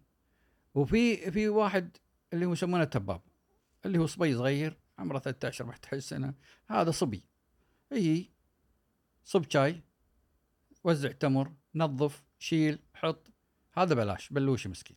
يلقط سحاتيت مات اللولو، هذا الإرادة اللي هي الحبات اللولو الصغيرة اللي ما يبونهم، اي طيح يلقطهم ياخذهم هذه وترزق من وراء من وراء هذا هذا فقير اللي هو التبام. الشيوخ لما يصير خلاص تسكر الحسابات، يحسبون مثلا كم الإيراد كم كذا، يروح يدفعون حق الشيوخ قلاطة للشيوخ، قلاطة سهم يأخذونها للشيوخ كنوع من مثل ضريبة أو يعني هي ضريبة، كنوع من شوية يكون عندهم يعني نوع من السيولة لي يعني التزاماتهم. مو من المنطقي انه يتم ازاله كل هالاشياء التاريخيه هذه برايك؟ شوف انت محل الصدفه عدم اهتمام ولا بالفعل في شيء متعمد وش صاير؟ لا شوف انت لما تفكر بذاك الوقت بذاك الوقت يعني احنا خلينا نفكر في مرحله ال خلينا نقول مشروع الكويت الحديثه اللي تبناه الشيخ عبد الله السالم. تولى الحكم ألف وتسعمية وخمسين، بدايه المشروع بالخمس واحد وخمسين بدا بدا يجيب خبرات يا بانجليز يا بكذا يا بكذا يا بالتجار، فشكل مثل ما تقول فرق على اساس انه خلاص عندنا خير من الله ملايين وين كنا وين صرنا. بذاك الوقت الناس كانت ايش عايشه فيه؟ عايشه بالضيم والظلايم، حاله تعبانه. بالثلاثينيات أسوأ مرحله مرت على تاريخ الكويت، كانت فتره فقر تعب. اول شيء انكسر الغوص، تجاره الغوص انكسرت كسره قشره. ليش؟ بسبب اللولو، طلع اللولو المستزرع اضافه الى الحروب، الحرب العالميه الاولى والثانيه يعني بدا بدت اضافه الى آه ايضا حتى تجاره المسابله صارت لها ظروف وتعسرت. فعانوا الكويتيين معاناه شديده، اولا خاصه اهل اهل شرق. ليش اهل شرق؟ لان اهل شرق هم يتميزون بالغوص، طواويش، اغلب الطواويش بشرق، اغلب سفن الغوص بشرق. اما اهل الجبله لا، الجبله شويه كانوا تجار سفر، شويه وضعهم انتعشوا في ال... بالعكس انتعشوا وقت الحروب. ليش؟ لان البواخر وقفت ما قامت تجيب. الكويت كانت تينا بواخر تحمل بضائع ما قامت تجيب. منو قام يشتغل في في المنطقه هذه؟ السفن الكويتيه. انعشوا انعشوا الدنيا، مو بس الكويت، متشلوا اهل الخليج، متشلوا حتى ايران. يعني انقذوا العالم هالاسطول هذا البحري الكويتي العريق صراحه. فانتعش انتعشت تجاره السفر. اما تجاره الغوص من الطواش الى اخر بحار تدمروا. كثير من الطواويش فلسوا فلسوا قاموا يبيعون بيوتهم، عقاراتهم، بيت وديوان ومجلس وعماير راحت كلها راحت. يعني اشهرهم حسين بن علي، حسين بن علي التاجر المعروف اللي يسمونه معش العوسج. قصه العوسج، معش العوسج هذا من كثر ما هو خير وكريم كان طبعا يخيم عنده داخل حدود الكويت، يعني كان بر شول بالربيع يقعد هناك، عنده خيم، عنده ياخوره وعنده خيام وكذا. اعتقد وقت المغربيه شاف سواده جايه، سواده ظن ان جماعه جايين، فقال حق جماعته شبوا طبخوا ذبحوا ذبحوا ذبحوا طبخوا وكذا، وطاحت شو اسمه العيوش واللحم. شاف هذول الجماعه بطوا، طرش واحد ولا شنو ولا كومه عوسج اللي هي نبات مثل مثل عرفيه تجمع مع بعض وتتحرك تقلب، فشافها من بعيد على بالها على بالها ان, إن ناس جايه يعني، فسموهم عش العوسج. يعني شوف ذبح حق هذيل فكرم، لكن يعني فقير انكسر كسره قشره. يعني هذا من الناس يعني القاعده اللي, اللي تقول لا تحط بيضك كله بسله واحده. وهم اعتمدوا على يعني مجموعه من الطواويش اعتمدوا على اللولو اعتماد كلي، لكن في ناس اعتمدوا يعني نوعوا، مثل هلال هلال صمد لانه نوع، شرى عقار وشرى نخل وشرى كذا فامن نفسه. سالم وقماز عنده عقار كثير فامن نفسه، ما انكسر مثل الجماعه هذيل. فاهل شرق انكسروا وايد، فصارت الثلاثينيات ازمه شديده معاناه. لما تي انت الحين والله يفتح عليك بهالملايين هذه بالخمسين بالايام بعد ما ظهر النفط، سبحان الله، يعني بفتره بسيطه ترى ربك انقذ هالبلد ولا رايحين منتهين. فلما يو طلعوا الجماعه طلع يعني طلعت انتعشت البلد وصار عند صار عندنا ملايين من ايرادات النفط. انت بذاك الوقت شو تفكر؟ اي شيء يذكرك بالماضي القديم حرقه. ما افكر انا بعدين بعد مئة سنه والله بقول الله ارث وحاصل وين مدينه القديمه حسافه ما نحافظ عليها وين كذا. ما في، يبقى مثل ما مثل الله يكرمك زوليه فيها تراب انفضها. اي واللي فيها نفض نفضوا البلد نفضه. يا ابو سووا المشروع الكويت القديمه مش مشروع الكويت الحديثه. طبعا الانجليزي كان عنده فكره انه ينقل مدينه الكويت الحديثه الى صوب صليبيخات. هناك هناك تنشئ المدينه السنتر. قال لا يبا هذه هذا هذا مركز، هني الموانئ وهني البيوت وهني كذا وهني. عارضوا، فخلص قسموا المنطقه هذه الى قطع تجاريه، سموها قطع رقم واحد، قطع رقم اثنين تجاريه، مثل تروحون من البلوكات يسمونها قطع تسعة تجاريه. ف صارت القطع هذه خلاص كل البيوت اللي داخل الحين الشيخ شلون بينفع الشعب؟ قال ثمنوا بيوتهم، شاروا شاروا عليه، قال ثمن بيوتهم عطهم سعر زين. فشالوا كل الشيء القديم راح. ايه ابو علي، شفت طول حوارنا يعني دائما متى ما تم مناقشه تاريخ الكويت نشوف انه يتم ذكر الشيوخ التجار. ليش يعني ما كان في دور لأي طبقة ثانية، الطبقة العاملة ليش ما تم توثيقها ولا دورهم ما كان مهم؟ هو شوف، من الظلم انك انت تميز شريحة ضمن أخ يعني ويعني تبخس حق شريحة اخرى. شوف المجتمع الكويتي عبارة عن يعني قطع قطعة متكاملة، كل كل جزء منها يكمل بعضها. إذا شلت قطعة طاحت. يعني التاجر ما يقدر يشتغل إذا ما كان تحته ناس تعاونه.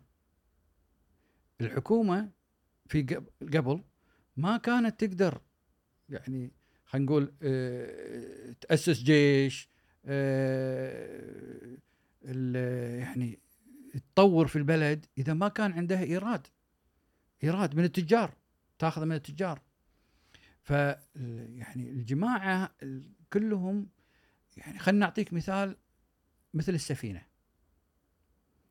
يعني هل يقدر واحد صاحب ملك صاحب هذه السفينه مالك هذه السفينه يقدر يشتغل بدون نوخذه؟ خلينا نقول مثلا صاحب سفينه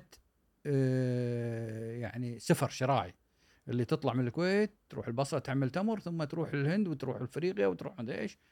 انزين اذا ما عندك نوخذه وهو احد مكونات الرئيسيه لهذه العمليه، والنوخذه هذا ما عنده معلم، اذا ما كان هو نوخذه معلم يسمونه، يكون معاه معلم. شنو المعلم؟ المعلم اللي يقرا خرائط خرائط مالت الطول والعرض والكذا يسمونها الناليه.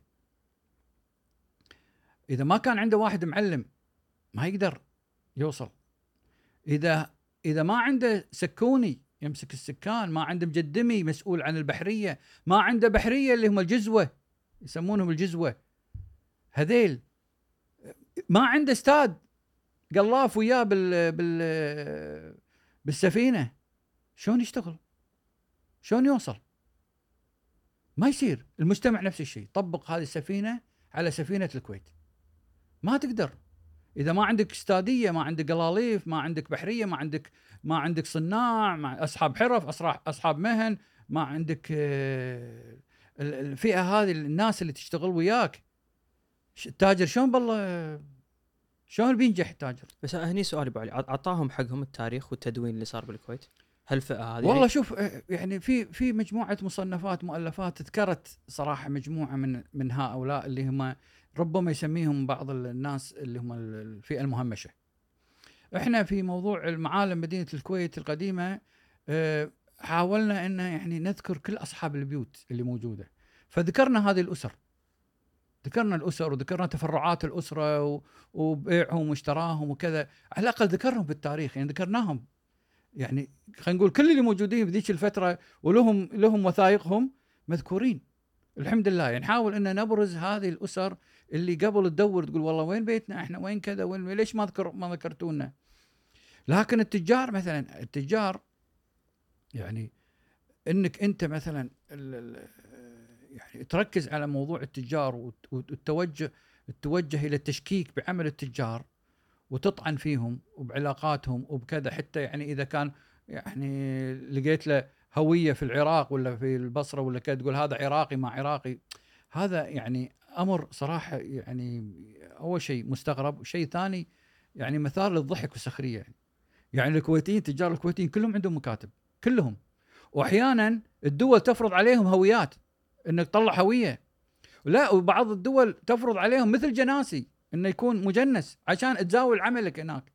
العمل هذا من حقه من حقه يعني التجار هذيل اللي عنده بكراتشي وبومبي وبعدن وعنده في البصره وعنده، من حقه التجاره هذه، من حقه، مو حق الكويت، مو حق اجيب انا بضايع اوفر لك انت يا المواطن البسيط العادي، اوفر لك ادنى محتاج احتياجاتك. الحين بالله اذا انا ما عندي تجار شلون بلقى شكر، بلقى طحين، بلقى قهوه، بلقى شاي، بلقى يعني يعني ان مساله الهجوم على التجار. طبعا عندنا تجار جشعين، عندنا نواخذه قاسين ما تخلى، ترى احنا مو مجتمع مثالي، عندنا العالم كلها خلينا نقول يعني مثاليه لاقصى حد. لا لا لا لا، في الزمن المثالي اللي هو زمن النبي عليه الصلاه والسلام تلقى تلقى زانيه يد حق الرسول عليه الصلاه والسلام، تلقى شارب خمر يروح ويرجع وجلد النبي عليه الصلاه والسلام، تلقى سراق، تلقى خونه، تلقى منافقين نزلت فيهم صوره كامله، منافقين فضحهم صوره براءه. وهذا زمن النبي عليه الصلاه والسلام، وهذول كانوا يعدون من الصحابه ولكن الله سبحانه وتعالى فضحهم. فماكو مجتمع مثالي، عندنا عندنا ناخذها جشع ربما يكون، لكن ما اقدر اعمم عن نواخذه انه اخذه السكين برقبته. ترى مو مثل حتى البحار، يعني البحار لما يطلع يركب سفينه يركب يركب يتمنى منيه انه يقبله هذا النوخذه ويركب معاه، يعطيه النوخذه ثلاثمية ولا مئتين ربيه. ايش حقه؟ يقول هاي الربيه، هذا ال200 ربيه احطهم عند اهلي لان انا بروح اربعة اشهر غوص، شلون اهلي بياكلون بيعيشون؟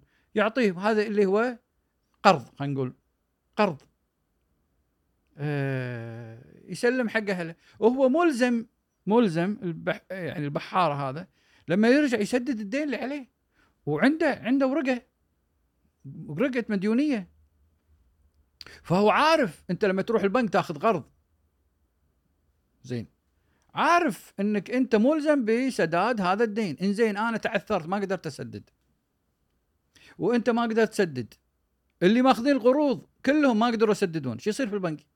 يفلس، ينهار، يفلس البنك.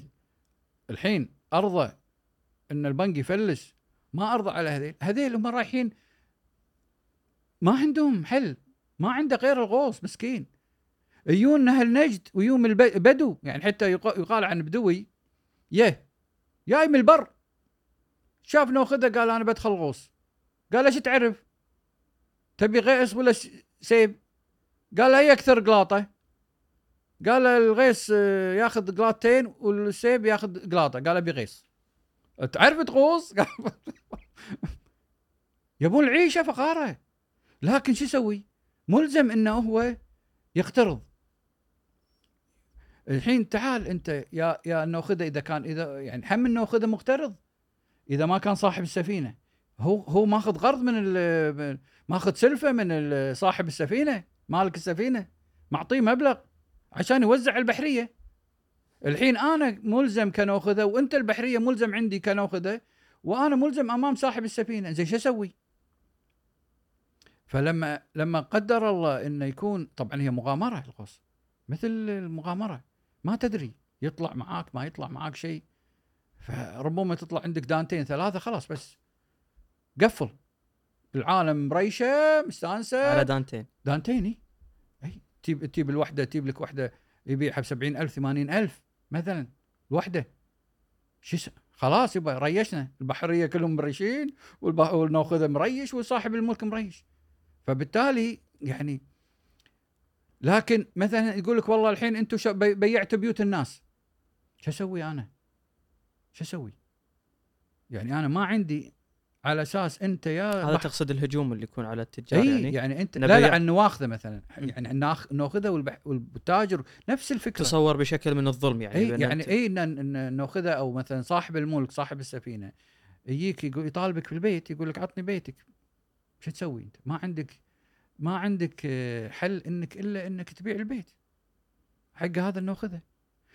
لعلمك يعني في حالات كثيره جدا جدا ان لما يجي يشتري صاحب السفينه البيت غالبا يسكن اهل البيت اذا كان في مروي عيالها، ما يخليهم ما يطردون برا، وموجود هذا بالوثيقه ان تقعد المره مع عيالها، وتجد سبحان الله بعد سنه سنتين ثلاث زين تي يجي صاحب الملك هذا يسجل البيت باسمهم باسم المره وعيالها مره ثانيه بدون مقابل. هذا ليش ما حد يذكرها؟ وفي مثلا مرات يكون متراكم عليك دين، يعني يوصل مثلا خلينا نقول ألفين ربيه، يا حق البيت لقوا ب مية وسبعين ربيه وهو مطلوب ألفين. كثير جدا من الوثائق، وانا اقولها وانا مسؤول عنها. ليش؟ لاني انا اطلعت على آلاف الوثائق. يقول قبل به زين الدائن واسقط عنه الباقي، يعني خذها ب مية وسبعين ربيه واسقط عنه باقي الألفين. تصور ما حد يذكرها هذه، يعني هذا شو تسميها؟ يعني هذا مسكين دائن لكن رأف بحاله. انت مطلوب ألفين، انا قبلت بالبيت هذا مية وسبعين و... وما يضيع، ترى صاحب البيت ما يضيع، عنده هل عنده خواله انسباس يقعد، وسبحان الله يتعدى الحاله ويشتري بيت ثاني. ما يعني ما فيها. التاجر نفس الشيء، في تجار جشعين بس قله قليله قله قليله. ليش؟ انا ربما يمكن الان في بعض الحالات كذا الناس، لكن ليش ليش انا اطعن بالتجار قبل او اتكلم عنهم؟ تدري الجمرك قبل ايام الشيخ مبارك كان ياخذ عشرة بالمية وما يقولون شيء التجار، حتى كان مكلف شخص ياخذ العشرة، يسموه معوشرجي اللي هي أسرة المعوشرجي، وهو ولد المزيد المعوشرجي، كان ياخذ على التجار عشرة بالمئة بس ياخذ العشرة، هذا سموه معوشرجي. بعدين طبعا ردت النسبة أربعة بالمئة اللي هي استمرت فترة طويلة. يدفعون التجار الضرائب بدون أي مشاكل. يو يت سنة ألف وتسعمية وثلاثين شو سووا انشئت دائرة البلدية. يو التجار حق الشيخ أحمد اليابر كان يقول لولا إحنا اللي بنساهم في يعني مبلغ نصف المية، أخذ علينا بدال أربعة، أخذ علينا أربعة ونصف بالمية، وأخذ النص هذه عطها دخلها بميزانية البلدية حتى أنها تقوم بدورها. تحتاج يعني أشياء وايد البلدية، نظافة وإعلام و... زين كان تنشأ دائرة المعارف. كان يجون تجار حق الشيخ أحمد جابر ويقولوا له إحنا مستعدين ندفع نص حق المعارف، صارت خمسة. كان تطلع دائرة الصحة، كان يروحون نفس الشيء يطلبون نص، صارت خمسة ونص. قام يدفعون هذا الواحد ونص، راحت حساب منهم. أبخصم حقهم هذيل أنا كمساهمة منهم للدولة؟ ما أقدر.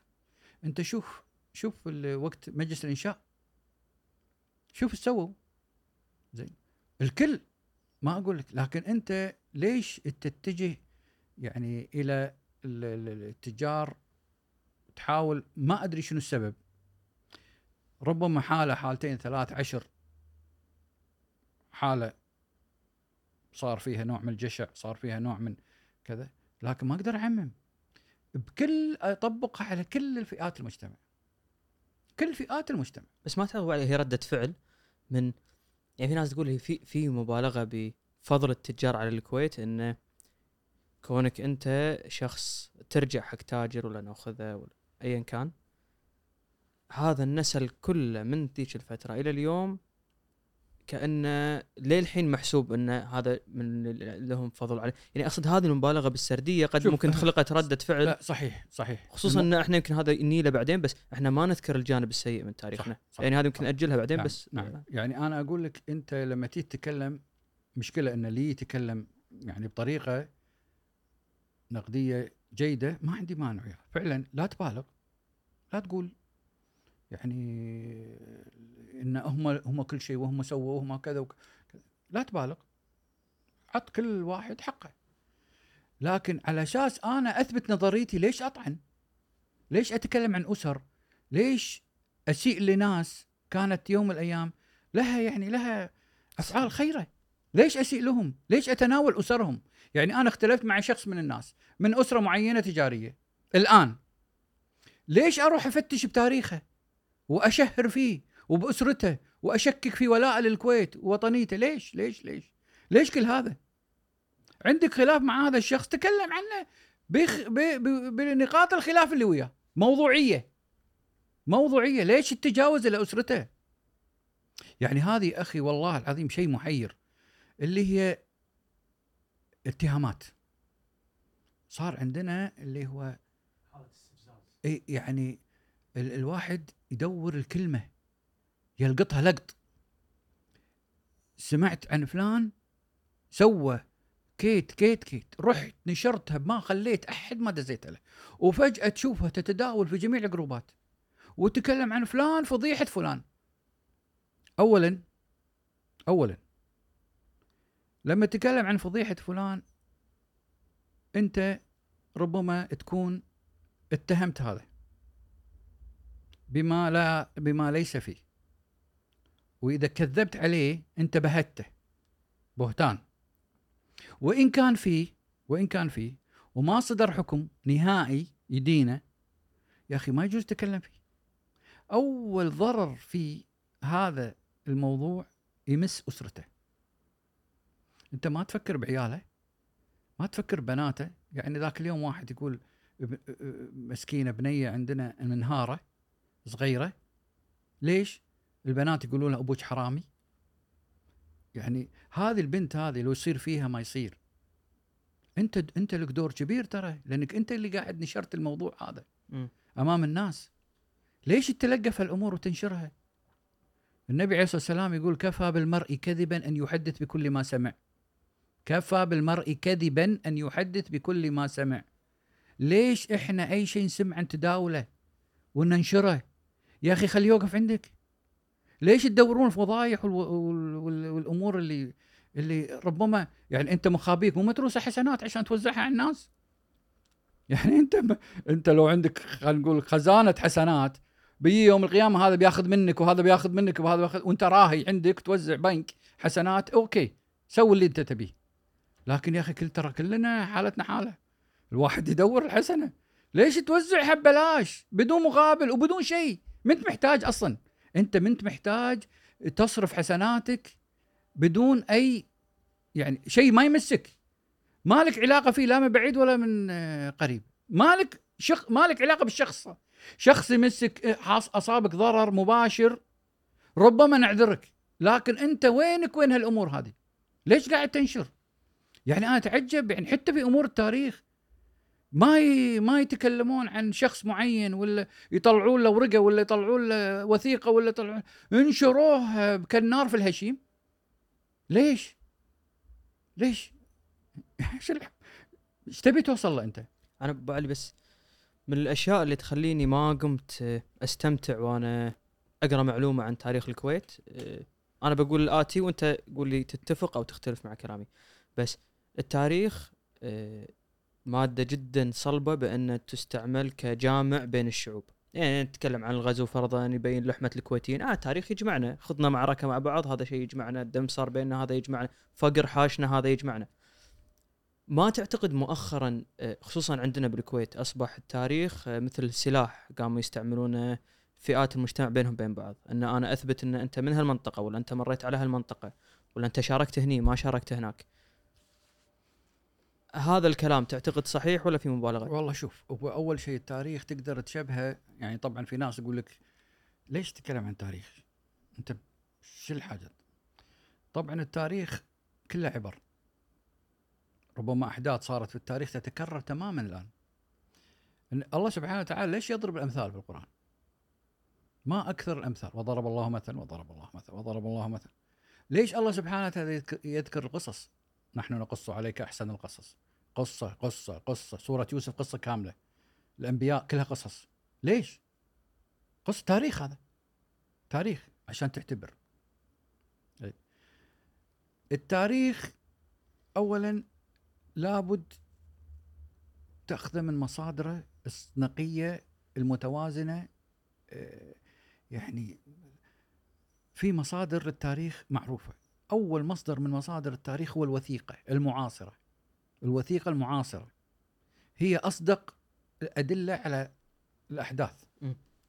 تكون هناك وثيقة معاصرة للأحداث موجودة مدونة، إضافة إلى أن يعني منها مثلا وثائق قد تكون وثائق رسمية، وثائق آه يعني من من أرشيفات عالمية، مثل وث... خلينا نقول وثائق بريطانية، الفرنسية، الروسية، الصينية، البرتقالية، الفارسية.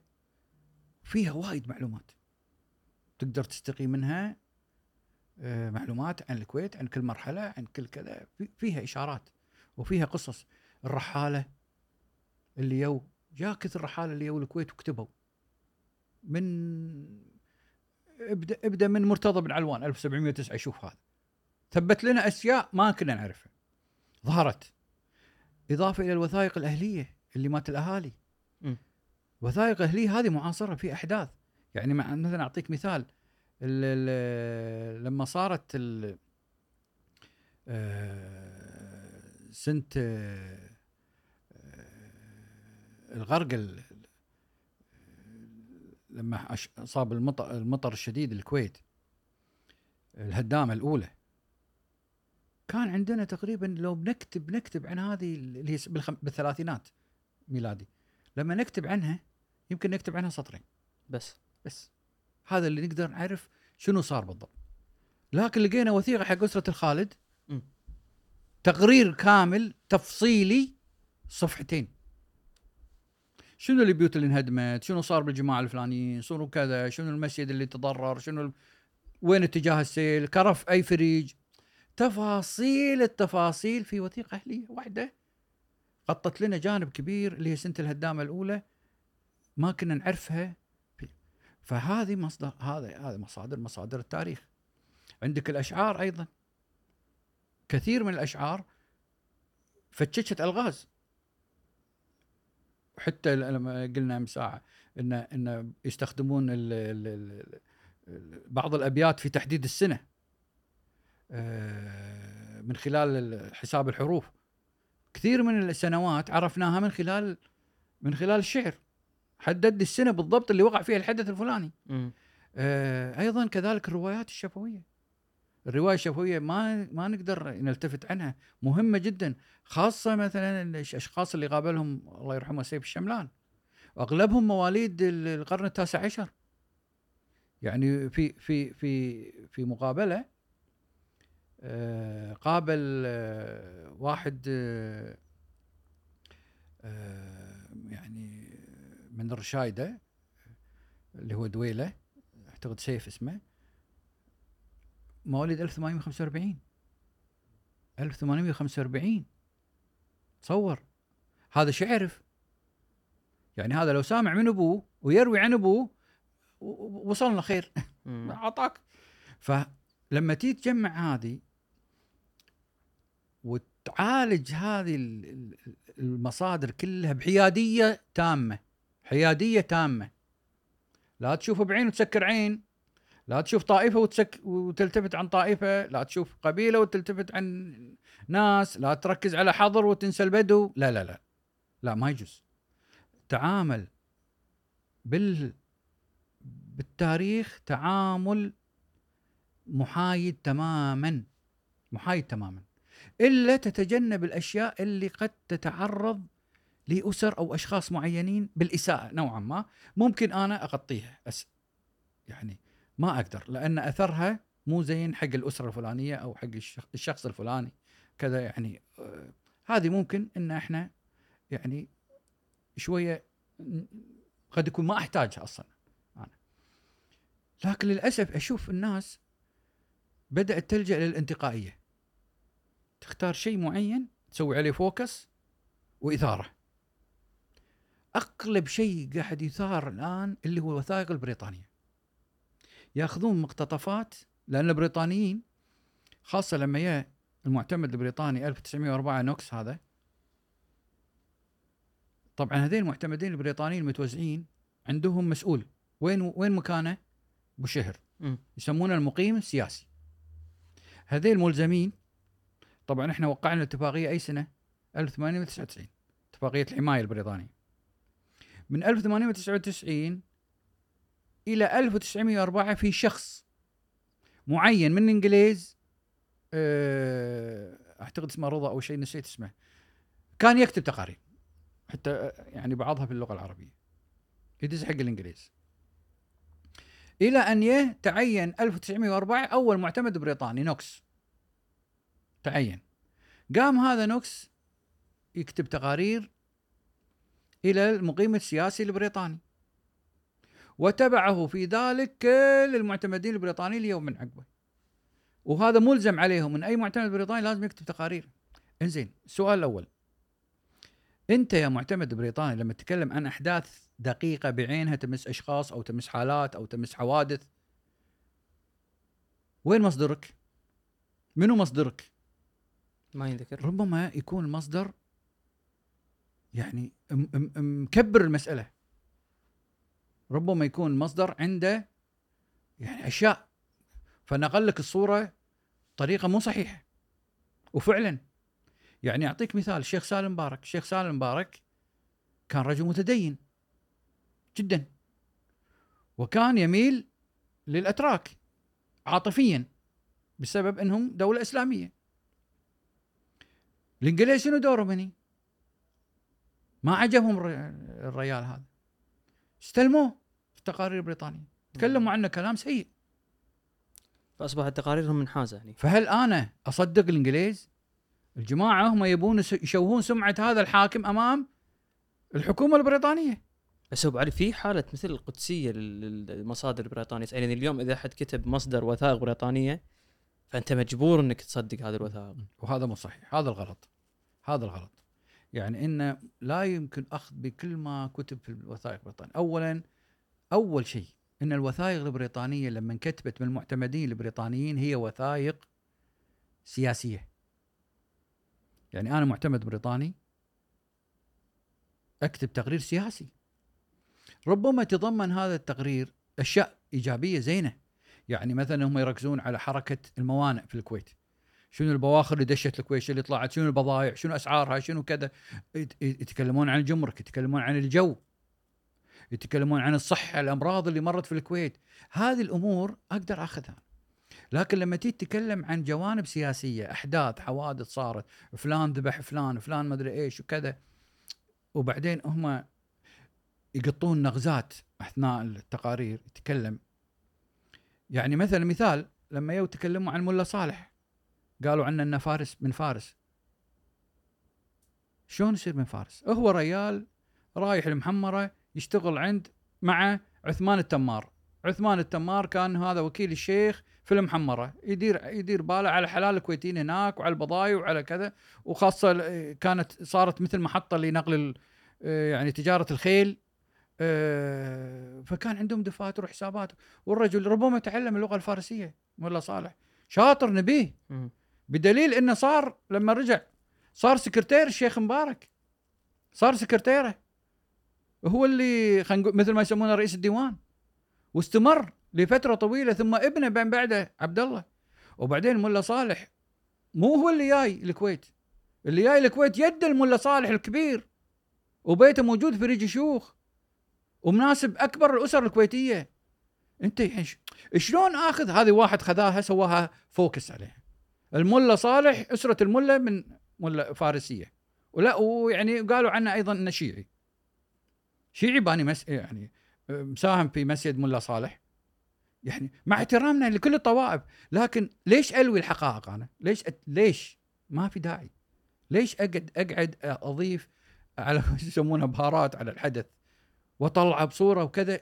شنو تبي من وراها؟ بس مؤخرا هذا أبو علي ولا من زمان هالشيء يصير؟ لا مؤخرا مؤخرا الآن بدأت تطلع أشياء غريبة عجيبة، يأخذون الحالات الشاذة اللي تصير في المجتمع ويسوون عليها فوكس. هذا السؤال المحير حقيقة، ليش؟ يعني حتى موضوع الطائفية يعني يعني الآن بدأوا ين... ين... للأسف يعني هذا أخطر شيء، أنك تبدأ تضرب على وتر الطائفية. الكويت قبل من أكثر الدول استيعاباً لجميع الفئات والطوائف والمذاهب وكل شيء. عندنا يهود، عندنا سوق اليهود، عندنا كنيس، عندنا بلاوي يهود، أبداً ما عندنا أي مشكلة، ولا سمعنا أن صار يوم من الأيام حدث بين يهودي، لدرجة أن اليهود من كثر ما يثقون يوكلون ناس من أهل الكويت يتابعون حلالهم ويبيعون ويشترون، يوكلون. وفي ناس تشاركوا مع يهود، ما يضر أهل الكتاب هذا الجماعة. عندنا نصارى كثر، عندنا بيت الربان المشهور هذا اللي في ريج غنيم، في كنيسة كنيسة يعني حتى أنا قابلت الله يرحمه العم مسجد الصانع اللي كان رئيس الأركان، كان بيتهم في الفريج. أقول له عمي شو تعرف عن هذا البيت الكنيسة هذا بيت الربان؟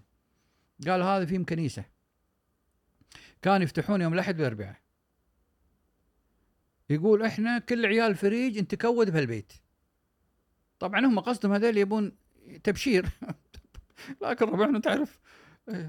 قلت له زين شو تسوون شنو الأش... قال في أشياء ثلاثة الروح حق شغلة ثلاث أمور. قلت له شنو هي هذه؟ قال لي أول شيء نشرب ماء بارد. عندهم ماء بارد. إيش معنى هذا عندهم ماء بارد؟ ما أدري ما أدري يبون غريبة يبون ثلج، يسوون عندهم ثلج ما أدري شلون. المهم يقول عندهم ماء بارد يسرسح. طبعا وين ماء بارد أول؟ أول شيء حصل ماء نظيف أول بعدين دور ماء بارد. الشيء الثاني عندهم بيانو، يطقون على البيانو. يقول ما ندري هذول أصابيع ما أدري شنو يضرب ما أدري شو يسوي يطلع. يقول إحنا قاعدين على على صوب العتبة ونسمع هل الشيء العجيب الغريب اللي قاعد يسوونه.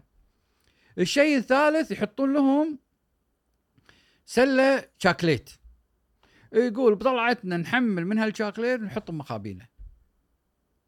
بس كل أحد أربعة إحنا عند هالجماعة، فعندنا كنيس وسووا مدر... وبهالبيت صارت مدرسة لتعليم اللغة الإنجليزية، واللي واللي درس فيها قس قسيس وتخ... وتخرجوا على يده ناس من هالكويت. أبداً صدق إنه يعني صارت بعض الأهالي عندهم أولياء الأمور صارت ردود أفعال، لكن لا دشوا كبارية ال... الكويتيين اللي صاروا صاروا يعني لهم شأن في تاريخ الكويت، كانوا يدرسون في المدرسة عند القس هذا في البيت. لما تيجي حق مثلاً خلينا نتكلم فرضاً عن يعني البدو والحضر، ماكو شيء اسمه بدو وحضر. تي فريج من أعرق الفرجان في الكويت، فريج العوازم، ما حد يوم من الأيام قال هذا حضري بدوي أبداً.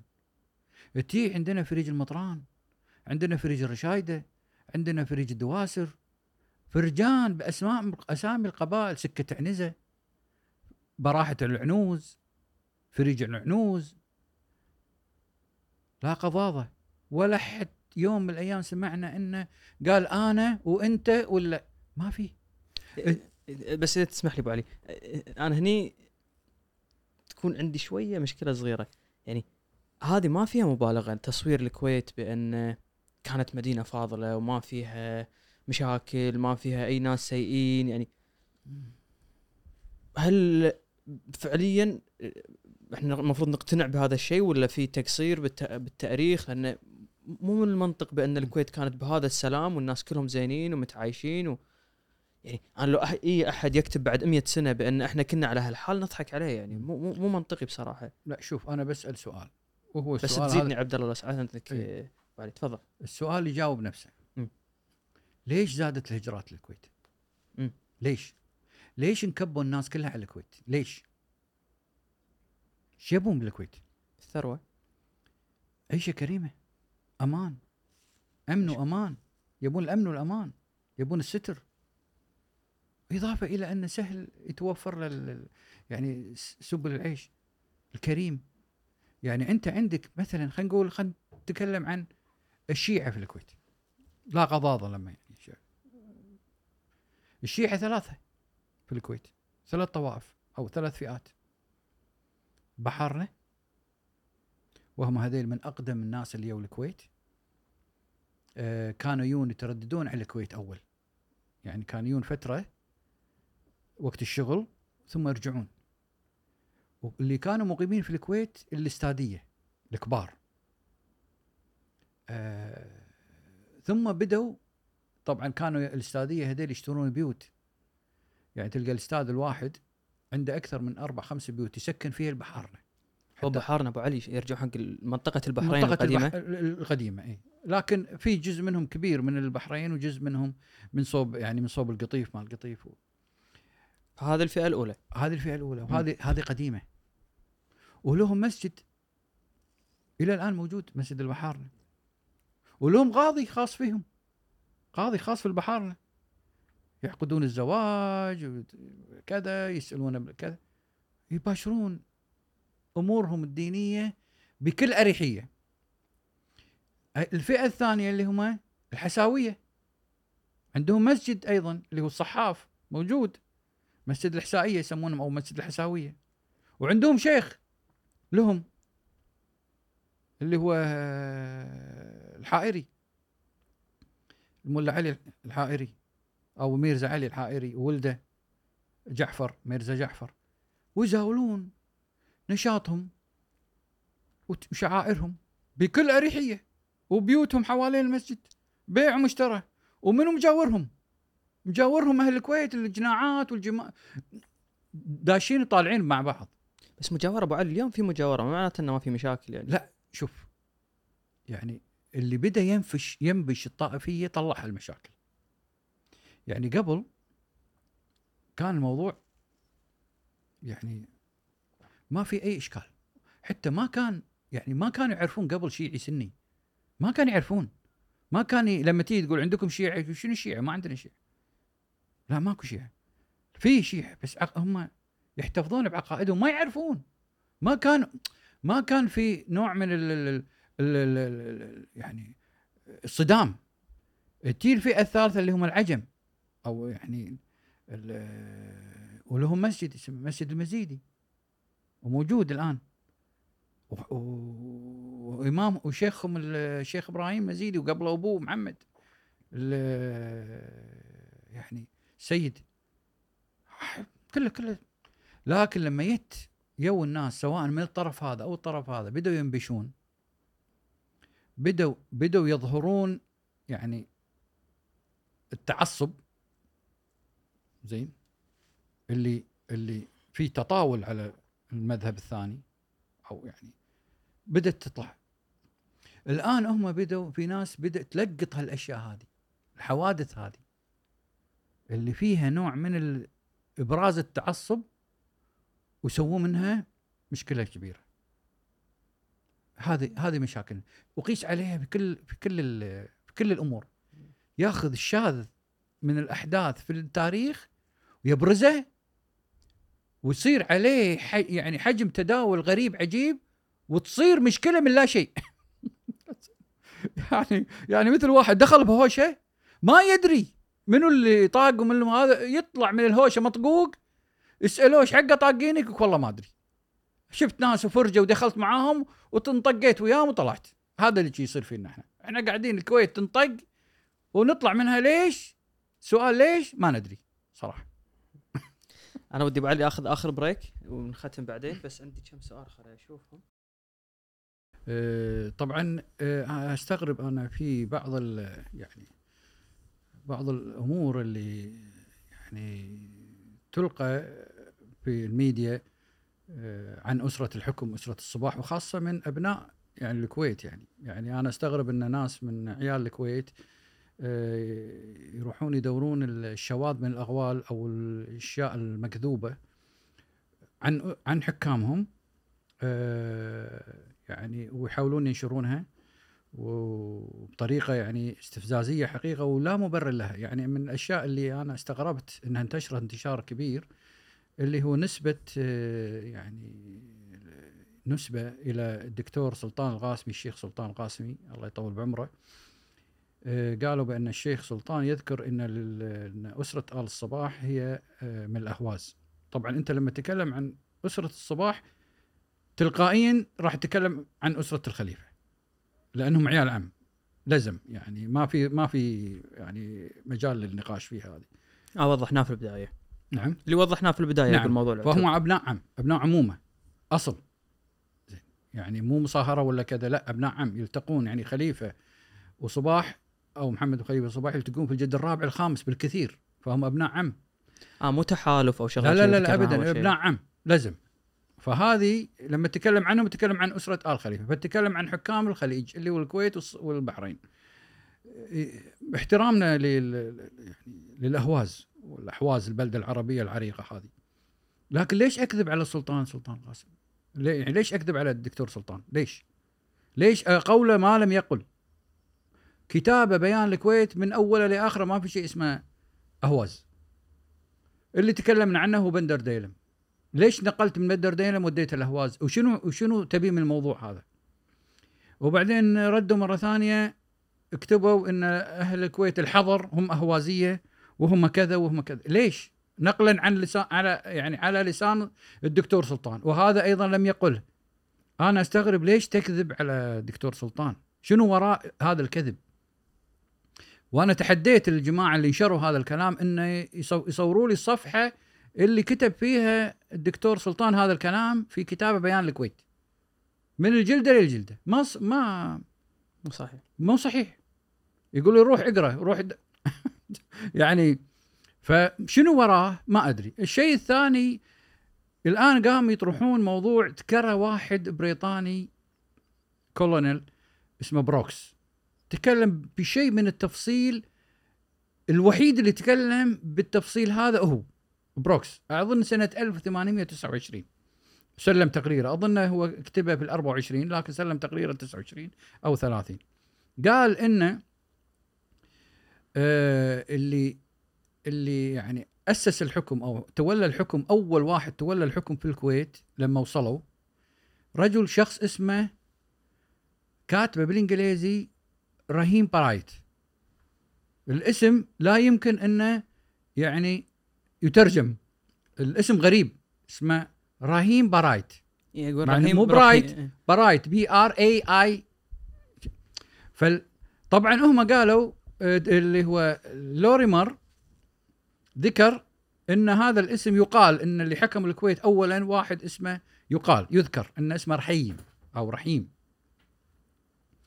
ثم يعني تولى الحكم ست سنوات وبعد وفاته تولى عقبه الحكم أخوه صباح اللي هو جد الصباح كلهم. فيقولون شلون هاي الأسرة هذه يحكمها واحد اسمه رحيم؟ مو اسم يعني متعارف عليه بين يعني أسر. طبعا أولا هو الوحيد هذا بروكس اللي ذكر هذه المعلومة، كل التقارير اللي قبله واللي عقبه ما ذكروا هذا الأمر إلا لوريمر أخذها منه.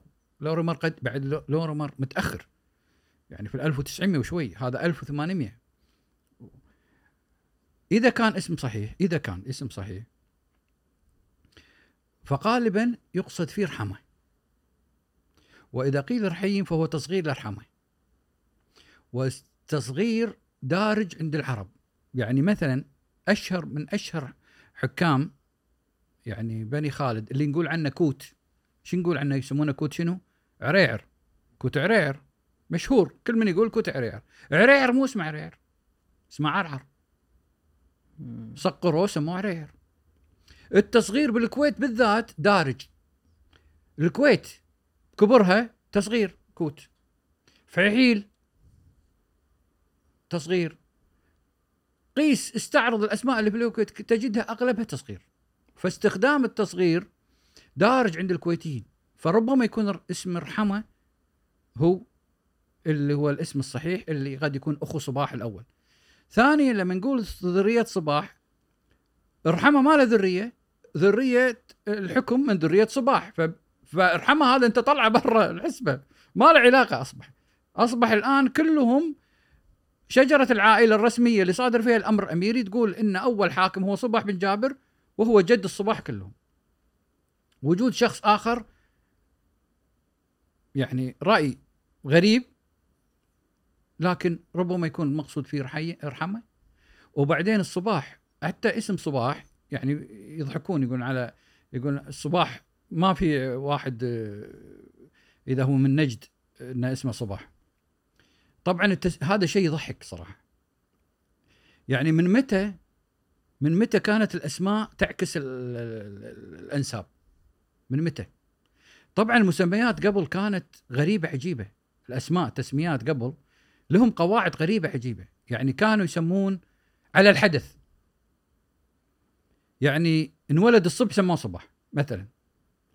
اول شيء الكلمه عربيه، الكلمه عربيه ولا اجنبيه؟ عربيه. صباح من الصبح، عذبي من العذوبه، جابر اسم دارج عربي منهم صحابي جابر بن عبد الله، لا تناقش في الامور. كلمه عربيه صرف، هذا اول شيء. الشيء الثاني التسميات لا تعكس الانساب او الاصول. ربما يكون حدث معين صار، ربما في شيء معلم بارز، يعني خلينا نقول مثلا قصر صبحه، عندهم قصر اسمه صبحه، ربما سموا صباح على قصر هذا اللي عندهم في في الهدار سموه صباح. فهناك احتمالات كثيره. ايضا من تلاميذ الشيخ من تلاميذ الامام احمد بن حنبل رجل اسمه صباح فلو بتفتش باسم صباح في ال في ال بين ال يعني في ال في المسميات وكذا تجد اسم دارج هذا.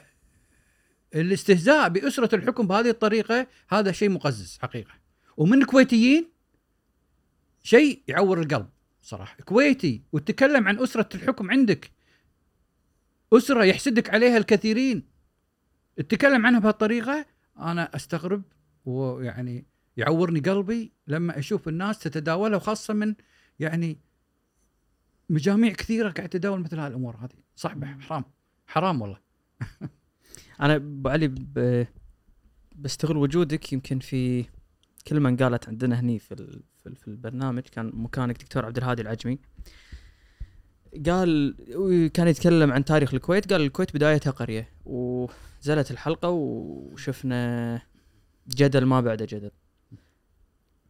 فشخص مثلك باحث ومهتم بالتاريخ، هل هذا مسمى مقبول يطلق على الكويت في غ... انا بصراحه ما ما كنت ادري يعني هل غلط بان انا اطلق مثل هذه التسميه على الكويت؟ اذا غلط شنو البديل؟ وجهه نظرك انت.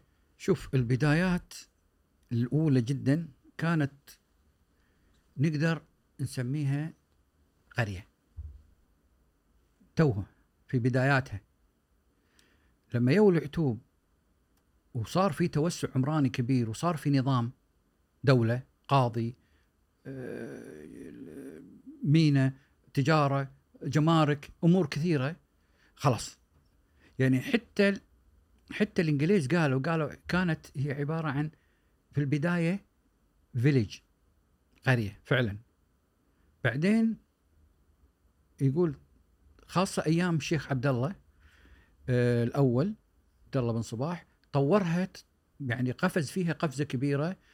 وهو قال قال إن يو كثيرين يعني زاد عدد السكان زيادة كبيرة جدا، فأصبحت بلدة بلدة فقرية في البدايات أوكي، ثم صارت بلدة في عهد عهد الشيخ عبد الله الأول ثم الشيخ يابر، واستمرت مئات السنين وهي مدينة. الشيء الثاني إنه معروف يعني عند الناس في العالم كلها إن هناك شيء اسمه مركز المدينة، مركز الحكم. ما يقتصر هذا المركز، ما يعني هذا المركز الحكم إن هذه البلدة وهذه المدينة وهذه الكويت فقط، لا. مركز الحكم في المدينة وامتدادها يسع إلى خارج حدودها. شو الدليل؟ ليش يدفعون الزكاة حق حاكم الكويت القبائل؟ ليش؟ ايش معناته؟ لما يجون الانجليز ويتكلمون يقول عن جزيره فيليتشا وهي تتبع حاكم الكويت، ايش معناه؟ معناته ان مركز الحكم في الكويت وامتدادها يصل الى ابعد ما يقدر عليه الحاكم. يعني وصلت في مرحله في الشيخ مبارك الى منيفه. اللي هي وين؟ آه اللي بالسعوديه داخل، وانت رايح طريق بحدريه راح، وانت قبل لا توصل في بلده اسمها منيفه. وصلت يعني وصل وصل يعني الامتداد الى هذا المكان يعني في ذاك الوقت. لكن طبعا تغيرت الامور. لكن لما تكلم إن عن سطوة حاكم الكويت أو أمير الكويت أو شيخ الكويت، ليش يكتب الشيخ شو اسمه الشيخ مبارك في في رسائله يكتب رئيس الكويت وقبائلها؟ إيش معناته؟ معناته امتداد الدولة المدينة.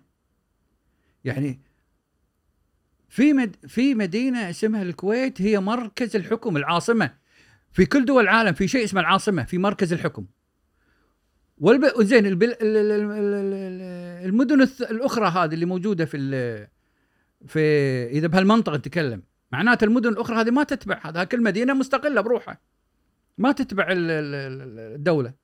لا يعني شيء واضح، مركز الحكم في مدينه الكويت، قصر الحاكم موجود في مدينه الكويت، نفوذه خارج المدينه يشمل القبائل، يشمل لذلك بياخذ الزكاه أه كثير من كثير من القبائل أه ولاءها للكويت، اضافه الى عريب دار اللي موجودين برا قاعدين خارج خارج حدود السور يسمونهم عريب دار، كلهم قبائل معروفه كبيره كانت أه هم اهل البر، لكن يمثلون.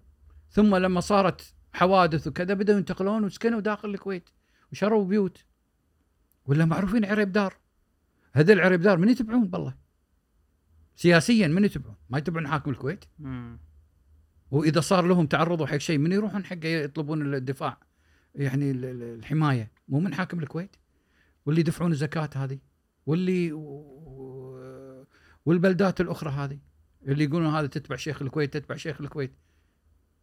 هذه واضحه المعارك، مو دلاله على هالشيء بعد يعني مشاركه القبائل فيها مع مع حكام الكويت؟ اكيد. يعني اللي طلع مع الشيخ مبارك في معركة الصريف منه كل القبائل الكبيرة طلعت حرب الصريف ألف وتسعمية وواحد، طلعوا كلهم، العتبان، المطران، تعال عد عدوهم، قالوا اثناعش اثناعش راية، اثناعش بيرق حق القبائل طلعوا مع الشيخ مبارك. هذا المنو، ومنو كان يرأسهم؟ منو كان شيخهم؟ منو معاه؟ السعدون المنتفج وياه، ومعاه جماعه آل سعود كانوا تحت تحت امره شيخ الكويت مبارك. او شنو شنو اهم، اذا بناخذها اهم ثلاث معارك تاريخ يعني اللي هددت فرضا وضع الكويت وهددت حكم آل صباح، الجهره واحده منهم. وطبعا طبعا حرب الجهره كانت يعني يعني مفترق طرق صراحه. هي هي لها مقدمات في تقريبا ألف وتسعمية وتسعة عشر. أه طبعا صارت اسباب سياسيه، يعني هو بالنسبه المشكله حدوديه. يعني الشيخ سالم مبارك بنى أه في منطقه اسمها خور بلبول تقريبا نهايه الحدود الكويتيه طبقا للخريطه المعتمده في الاتفاقيه يسمونها الانجلو تركيه اللي وقعوها اعتقد سنه ألف وتسعمية وثلاثة عشر او أربعة عشر، لكن لم تعتمد لم تصدق هذه الاتفاقيه اللي حددت حدود الكويت القديمه ايام الشيخ مبارك. كانت حدودها تنتهي الى خور بلبول اللي هو اخر حدودها الجنوبيه اللي اليوم موقعه. لا اليوم الحين بالسعوديه طبعا المنطقه الشرقيه. آه المهم هذه آه بنى الشيخ سالم المبارك هناك. طبعا اثار يعني استياء من الشيخ من من الملك عبد العزيز، فقام بنى واحد من جماعته من مطير بن شقير بنى في جريه. فارسل الشيخ سالم مثل ما تقول كش يعني ناس كشاف او جيش صغير برئاسة دعيج بن سليمان إلى حمض، منطقة اسمها حمض، وصارت وقعة هناك وانهزم أهل الكويت في معركة حمض. حمض عبارة عن أعتقد أبيار أو بار يعني أبار مياه عين، انهزموا أهل الكويت في ذاك الوقت، فرجعوا حق الشيخ سالم. الشيخ سالم خاف إنه يعني إنه يصير هناك يعني من من المطران تعدي ويتم اعتداء على الكويت، فشار عليه الشيخ أحمد الفارسي إنه يبني يبني سور وهو ويا أهل الكويت، وبنوا السور سنة ألف وتسعمائة وعشرين. بنفس الوقت استخبروا إن في ربما يكون في اعتداء على راح يكون على الجهرة، فراح الشيخ سالم مجموعة وكذا حتى يعني يتقصون الأمر، وفعلا صار يا الدويش مع مجموعته واعتدوا على يعني على الجهرة وذبحوا، وندبح منهم وايد وايد لأن مكشوفين كانوا إخوان من طاعة الله يسلم. ثم صار شبه صلح، يعني عقب ثلاثة أيام طلع الشيخ عبد العزيز رشيد وقابل واحد من شيوخهم واتفقوا على أساس ترى إحنا مسلمين، إحنا يعني هم على بالهم كفار، إحنا مسلمين، ويعني حتى الشيخ سالم يقال إن الشيخ سالم كان علم الكويت أحمر حط فيه لا إله إلا الله محمد رسول الله حتى يفهم الجماعة هذيل ترى إحنا مسلمين إحنا كفار. فطبعا انتهت الحمد لله المعركة وانسحبوا وراحوا صوب الصبيحية. وطبعا لما عرفوا أن جايتهم يعني نجدة من صوب الكويت عن طريق البحر فزعوا أهل الكويت كلهم وطلعوا. لما طلعوا الاثنين الفارسيين اللي راحوا الكويت وبلغوا وحملوا السفن وكذا ويوم من صوب ال يعني البحر استخبروا فانسحبوا، وإلا كانت يعني كانت معركة مو زين راح تصير قشرة. اي بس الحمد لله الله حمل الله يعني حمل يعني الكويت يعني بالسور بناء السور، فرغم انه يعني كانت في مناوشات على باب السور يعني على حدود السور، لكن الله حماها ان شاء الله بالسور يعني، وان شاء الله محمية دائم ان شاء الله. طبعا قصة معالم مدينة الكويت القديمة، انا يعني كنت اشتغل خبير في وزارة العدل وفي إدارة الخبراء، طبعا مهندس، فكنت ماسك قسم اسمه قسم ادعاءات الملكية. م. فكان عندي نوع من يعني الخبرة في موضوع الادعاءات والبيوت والوثائق والمخططات والكروكيات وكذا، صار عندي يعني فرشة جيدة يعني.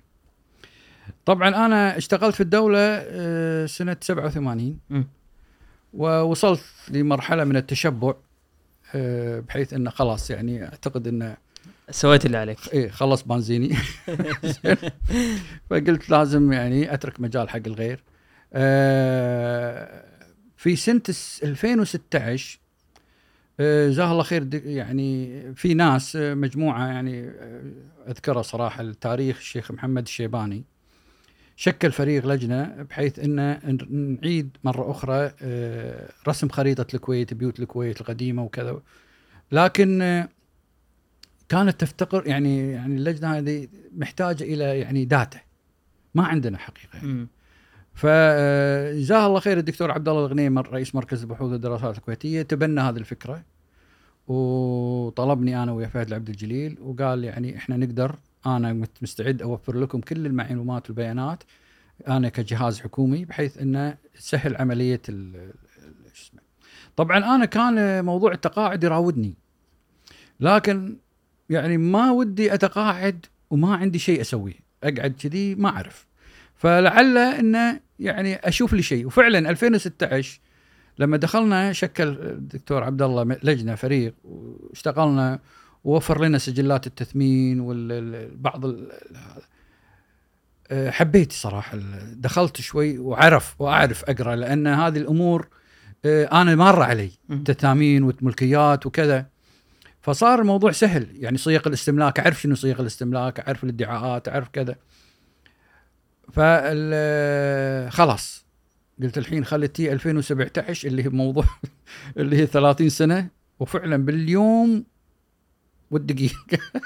يعني انا هديتهم بيوم واحد، يعني ما اعطيت الدوله يوم واحد، لان ثلاثين سنه بالضبط باليوم انا اشتغلت أه ستة عشر تسعة سبعة وثمانين، تقاعدت ستة عشر تسعة ألفين وستة عشر ألفين وسبعة عشر، ثلاثين سنه بالضبط والتمام والكمال.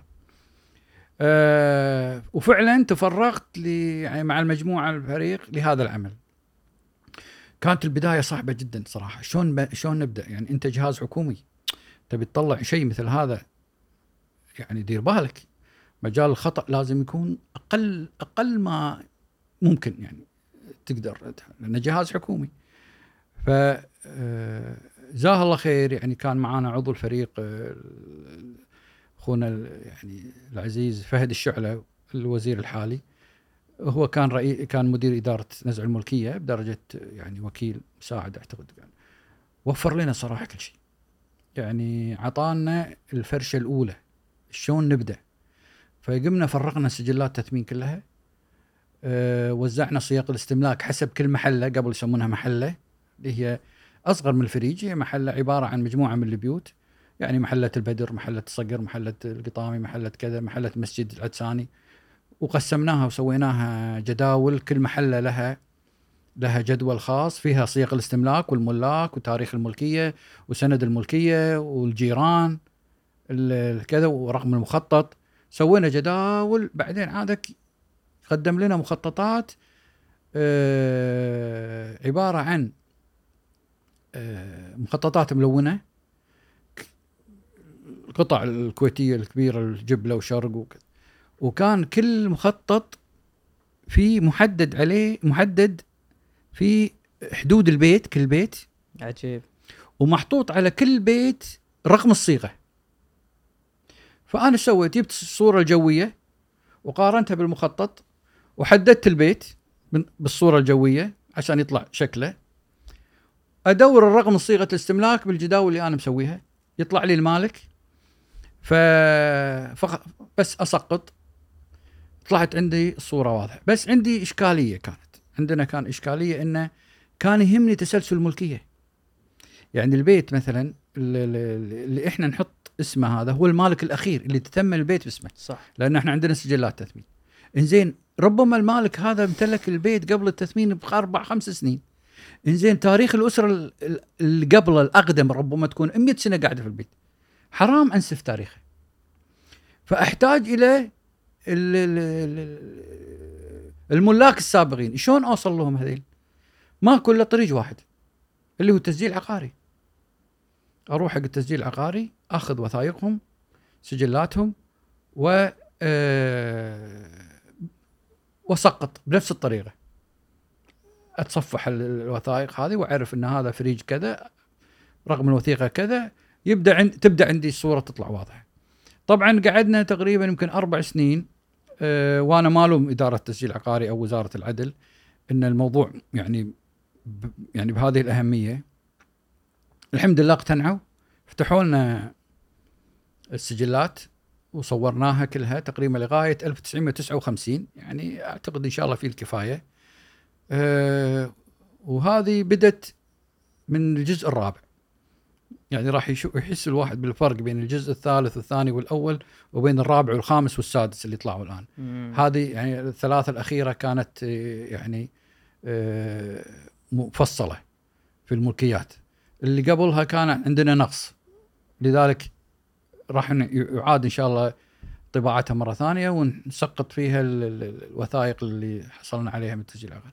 باقي طبعا عندنا اللي هي إن شاء الله الأمانة العامة الأوقاف، أيضا الأوقاف مهمة جدا بحيث أن يعني نذكر بعض التفاصيل عن يعني الدكاكين الوقفية، وهذه ميزة امتاز فيها الكويت قديما صراحة، يمكن ما أعتقد في دولة عندها كم من الأوقاف مثل الكويت، تلجأ إلى الأوقاف وخاصة النساء من مئات يعني من فوق المئتين سنة نجد يعني أوقاف، والحمد لله إلى اليوم يعني الناس تستفيد منها، سواء طبعا الوقف أنواع، وقف ذري اللي هو على الذرية وذرية الذرية ما تناسلوا وما تعاقبوا، وفي وقف خيري اللي هو على الخيرات، وفي وقف اللي هو مشترك ذري يعني إذا انقطعوا الذرية يصير خيري، وفي وقف يعتبر خيري اللي هو على المساجد، انه يصرف ريع هذا الدكان او البيت او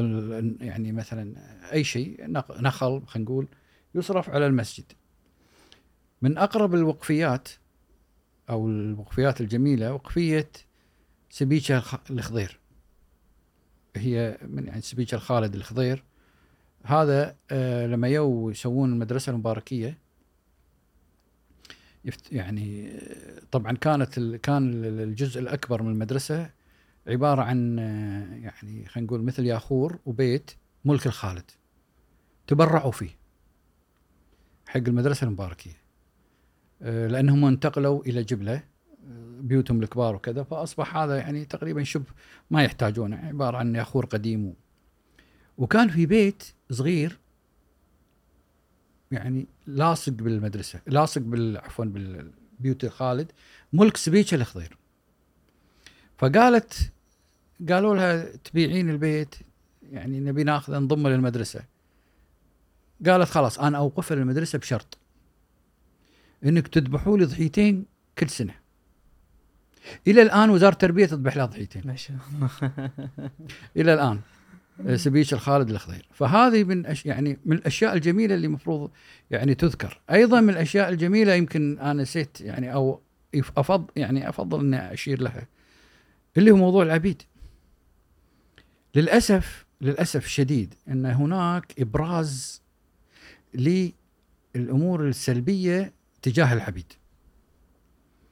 طبعا هذه كانت شيء كان شيء دا يعني دارج في كل دول الخليج، اللي موضوع التملكات. وهذه ايضا الله سبحانه وتعالى يعني وما ملكت يمينك، يعني في في ملك يمين. آه طبعا لو تشوف الجوانب الايجابيه في موضوع العبيد تطق على راسك، يعني شيء عجيب. وهذا ليش ما يتم ابرازها؟ فقط الاهتمام بالجوانب السلبيه، او مثلا والله حادثه صارت ان عبد راح اشتكى عند القليل سووه فيني وما سووه فيني، وعبدا اشتكت ولا كذا. احد الانجليز سال واحد من العبيد قال له قال له انت شلون قابل انك تصير عبد؟ ليش ما تطلب يعني انك تحرر العتق؟ قال لا لا لا لا, لا. خلني عبد احسن. قال له شلون؟ قال انا ان تحررت مت مليوع مت مليوع تصور. يا كثر الوثائق اللي فيها عتق، يا كثر الوثائق اللي فيها وقف على العبيد، انه يوقف بيته على العبده او عبد عبدته او عبده بعد وفاته عشان ما يضيعون. مم. يا كثر حالات الزواج اللي تولاها العم ويزوج عبد من عبده ويربيهم. تصور انت حتى الان الشيخات زين لما تتكلم عن عبده من عبيدها شو تقول عنها؟ تقول امي امي فلانه امي مربيتها. تصور شيخه تقول حق عبدتها امي. ليش ما عندنا؟ تصور عبد يملك عبد، عبد معتق يملك عبد، وهذا العبد هذا العبد المعتق لما توفى او قبل لا يتوفى اوصى ما عنده اذريه في بيته الكبير، عنده بيت كبير حق عبده عبده وبناته. اوقف بيته حق العبده وبنات او عبد عبده ويا بناته بنات هذا العبد. صار البيت الكبير من عم ملكوه، ومن بعدها من بعدها صاروا من الاثرياء، ما ابي اقول اساميهم، صاروا من الاثرياء في الكويت ان شاء الله. تصور ليش هذه الامور ما ما تذكر؟ ليش دائما يعني نروح حق الامور السلبيه والامور كذا اللي هي تعتبر من شواذ الشواذ. والله العظيم ما في اطيب من الكويتيين. لما تشوف معامله الكويتيين لعبيدهم وهباتهم، ويعني مثلا خالد اعطيك مثال، خالد ما شاء الله عندهم عدد كبير، عندهم حوطه، عندهم جاخور كبير شارع على شارع فهد السالم، قسمه سووه ست بيوت، وهب كل بيت من هالبيت من هالبيوت حق عبد من عبيده. هل, هل من أسرة الخالد. مم. وقيس عليه عد وخربط من الأشياء، اهتمام الوصايا لما يوصون وص... ما ينسى العبد. المرأة توصي تقول والله وصيت لعبدتي مثلا زهرة، شميلات شميلات ذهب ومضاعد وك... الله الله الله والله إن الوثائق بالمئات والناس تدري وتشوف، لكن ما يبون يذكرون هالأمور هذه. كأن الناس تبي تكره تكره أهل البلد في البلد، كأن يكرهونك يا أهل الكويت في الكويت، وكذي ديرتك فيها وفيها وفيها وفيها وهي ما فيها. والله حالات شاذة وحالات استثنائية. يعني أنت الحين لما تيجي تقعد تداول هالأمور، عيالك شو يقولون؟ عيالك راح يكرهون الكويت. قضيت على الولاء أنت والمواطنة بهالأمور، شتبي من هالأمور هذه. فيعني التنبيه على يعني التركيز على الأمور الإيجابية وعلى الأمور الخيرية، وما اللي فعلوا أهل الكويت قبل، صغيرهم وكبيرهم، تاجرهم وفقيرهم. والله حتى الفقير آه يعني يوقف وقف خيري فقير، والله العظيم أوقاف بمئة بمئة بالآلاف، والله أوقاف بالآلاف. وشوفوا الأمانة العامة، أمانة العامة ما شاء الله عندهم خير بالملايين من هذه الأوقاف، خاصة الخيرية. الحمد لله الحمد لله على الكويت. الله يعطيكم العافية، مشكورين، مجهود مقدر. و يعني اللي كنا نفتقده بالسابق لما مساء كنا قاعد نقول بالحلقة أن ينقصنا تاريخ، ينقصنا كتابة تاريخ، إن شاء الله أنتوا قاعد تعوضونه بالمجهود اللي قاعد تسوونه. وعساك على القوة، مشكور على وقتك، ما قصرت. الله يسلمك، أنتوا اللي مشكورين صراحة، يخلون يعني عطيتوني فرصة طلع اللي بقلبي. بالعكس بالعكس، مكانك يعني والله حبي للكويت وحرقة على الكويت. يعني خلينا نحافظ على على هالبيت هذا اللي ضامنا كلنا وما شفنا منه إلا الخير. يعني ما يخلى البيت الواحد تلقى فيه مشاكل، يعني مشاكل صغيرة، لكن لا يطلع برا برا البيت، نحل مشاكلنا بروحنا. الله يجزاك خير، مشكور ما قصرت، مشكور على وقتك.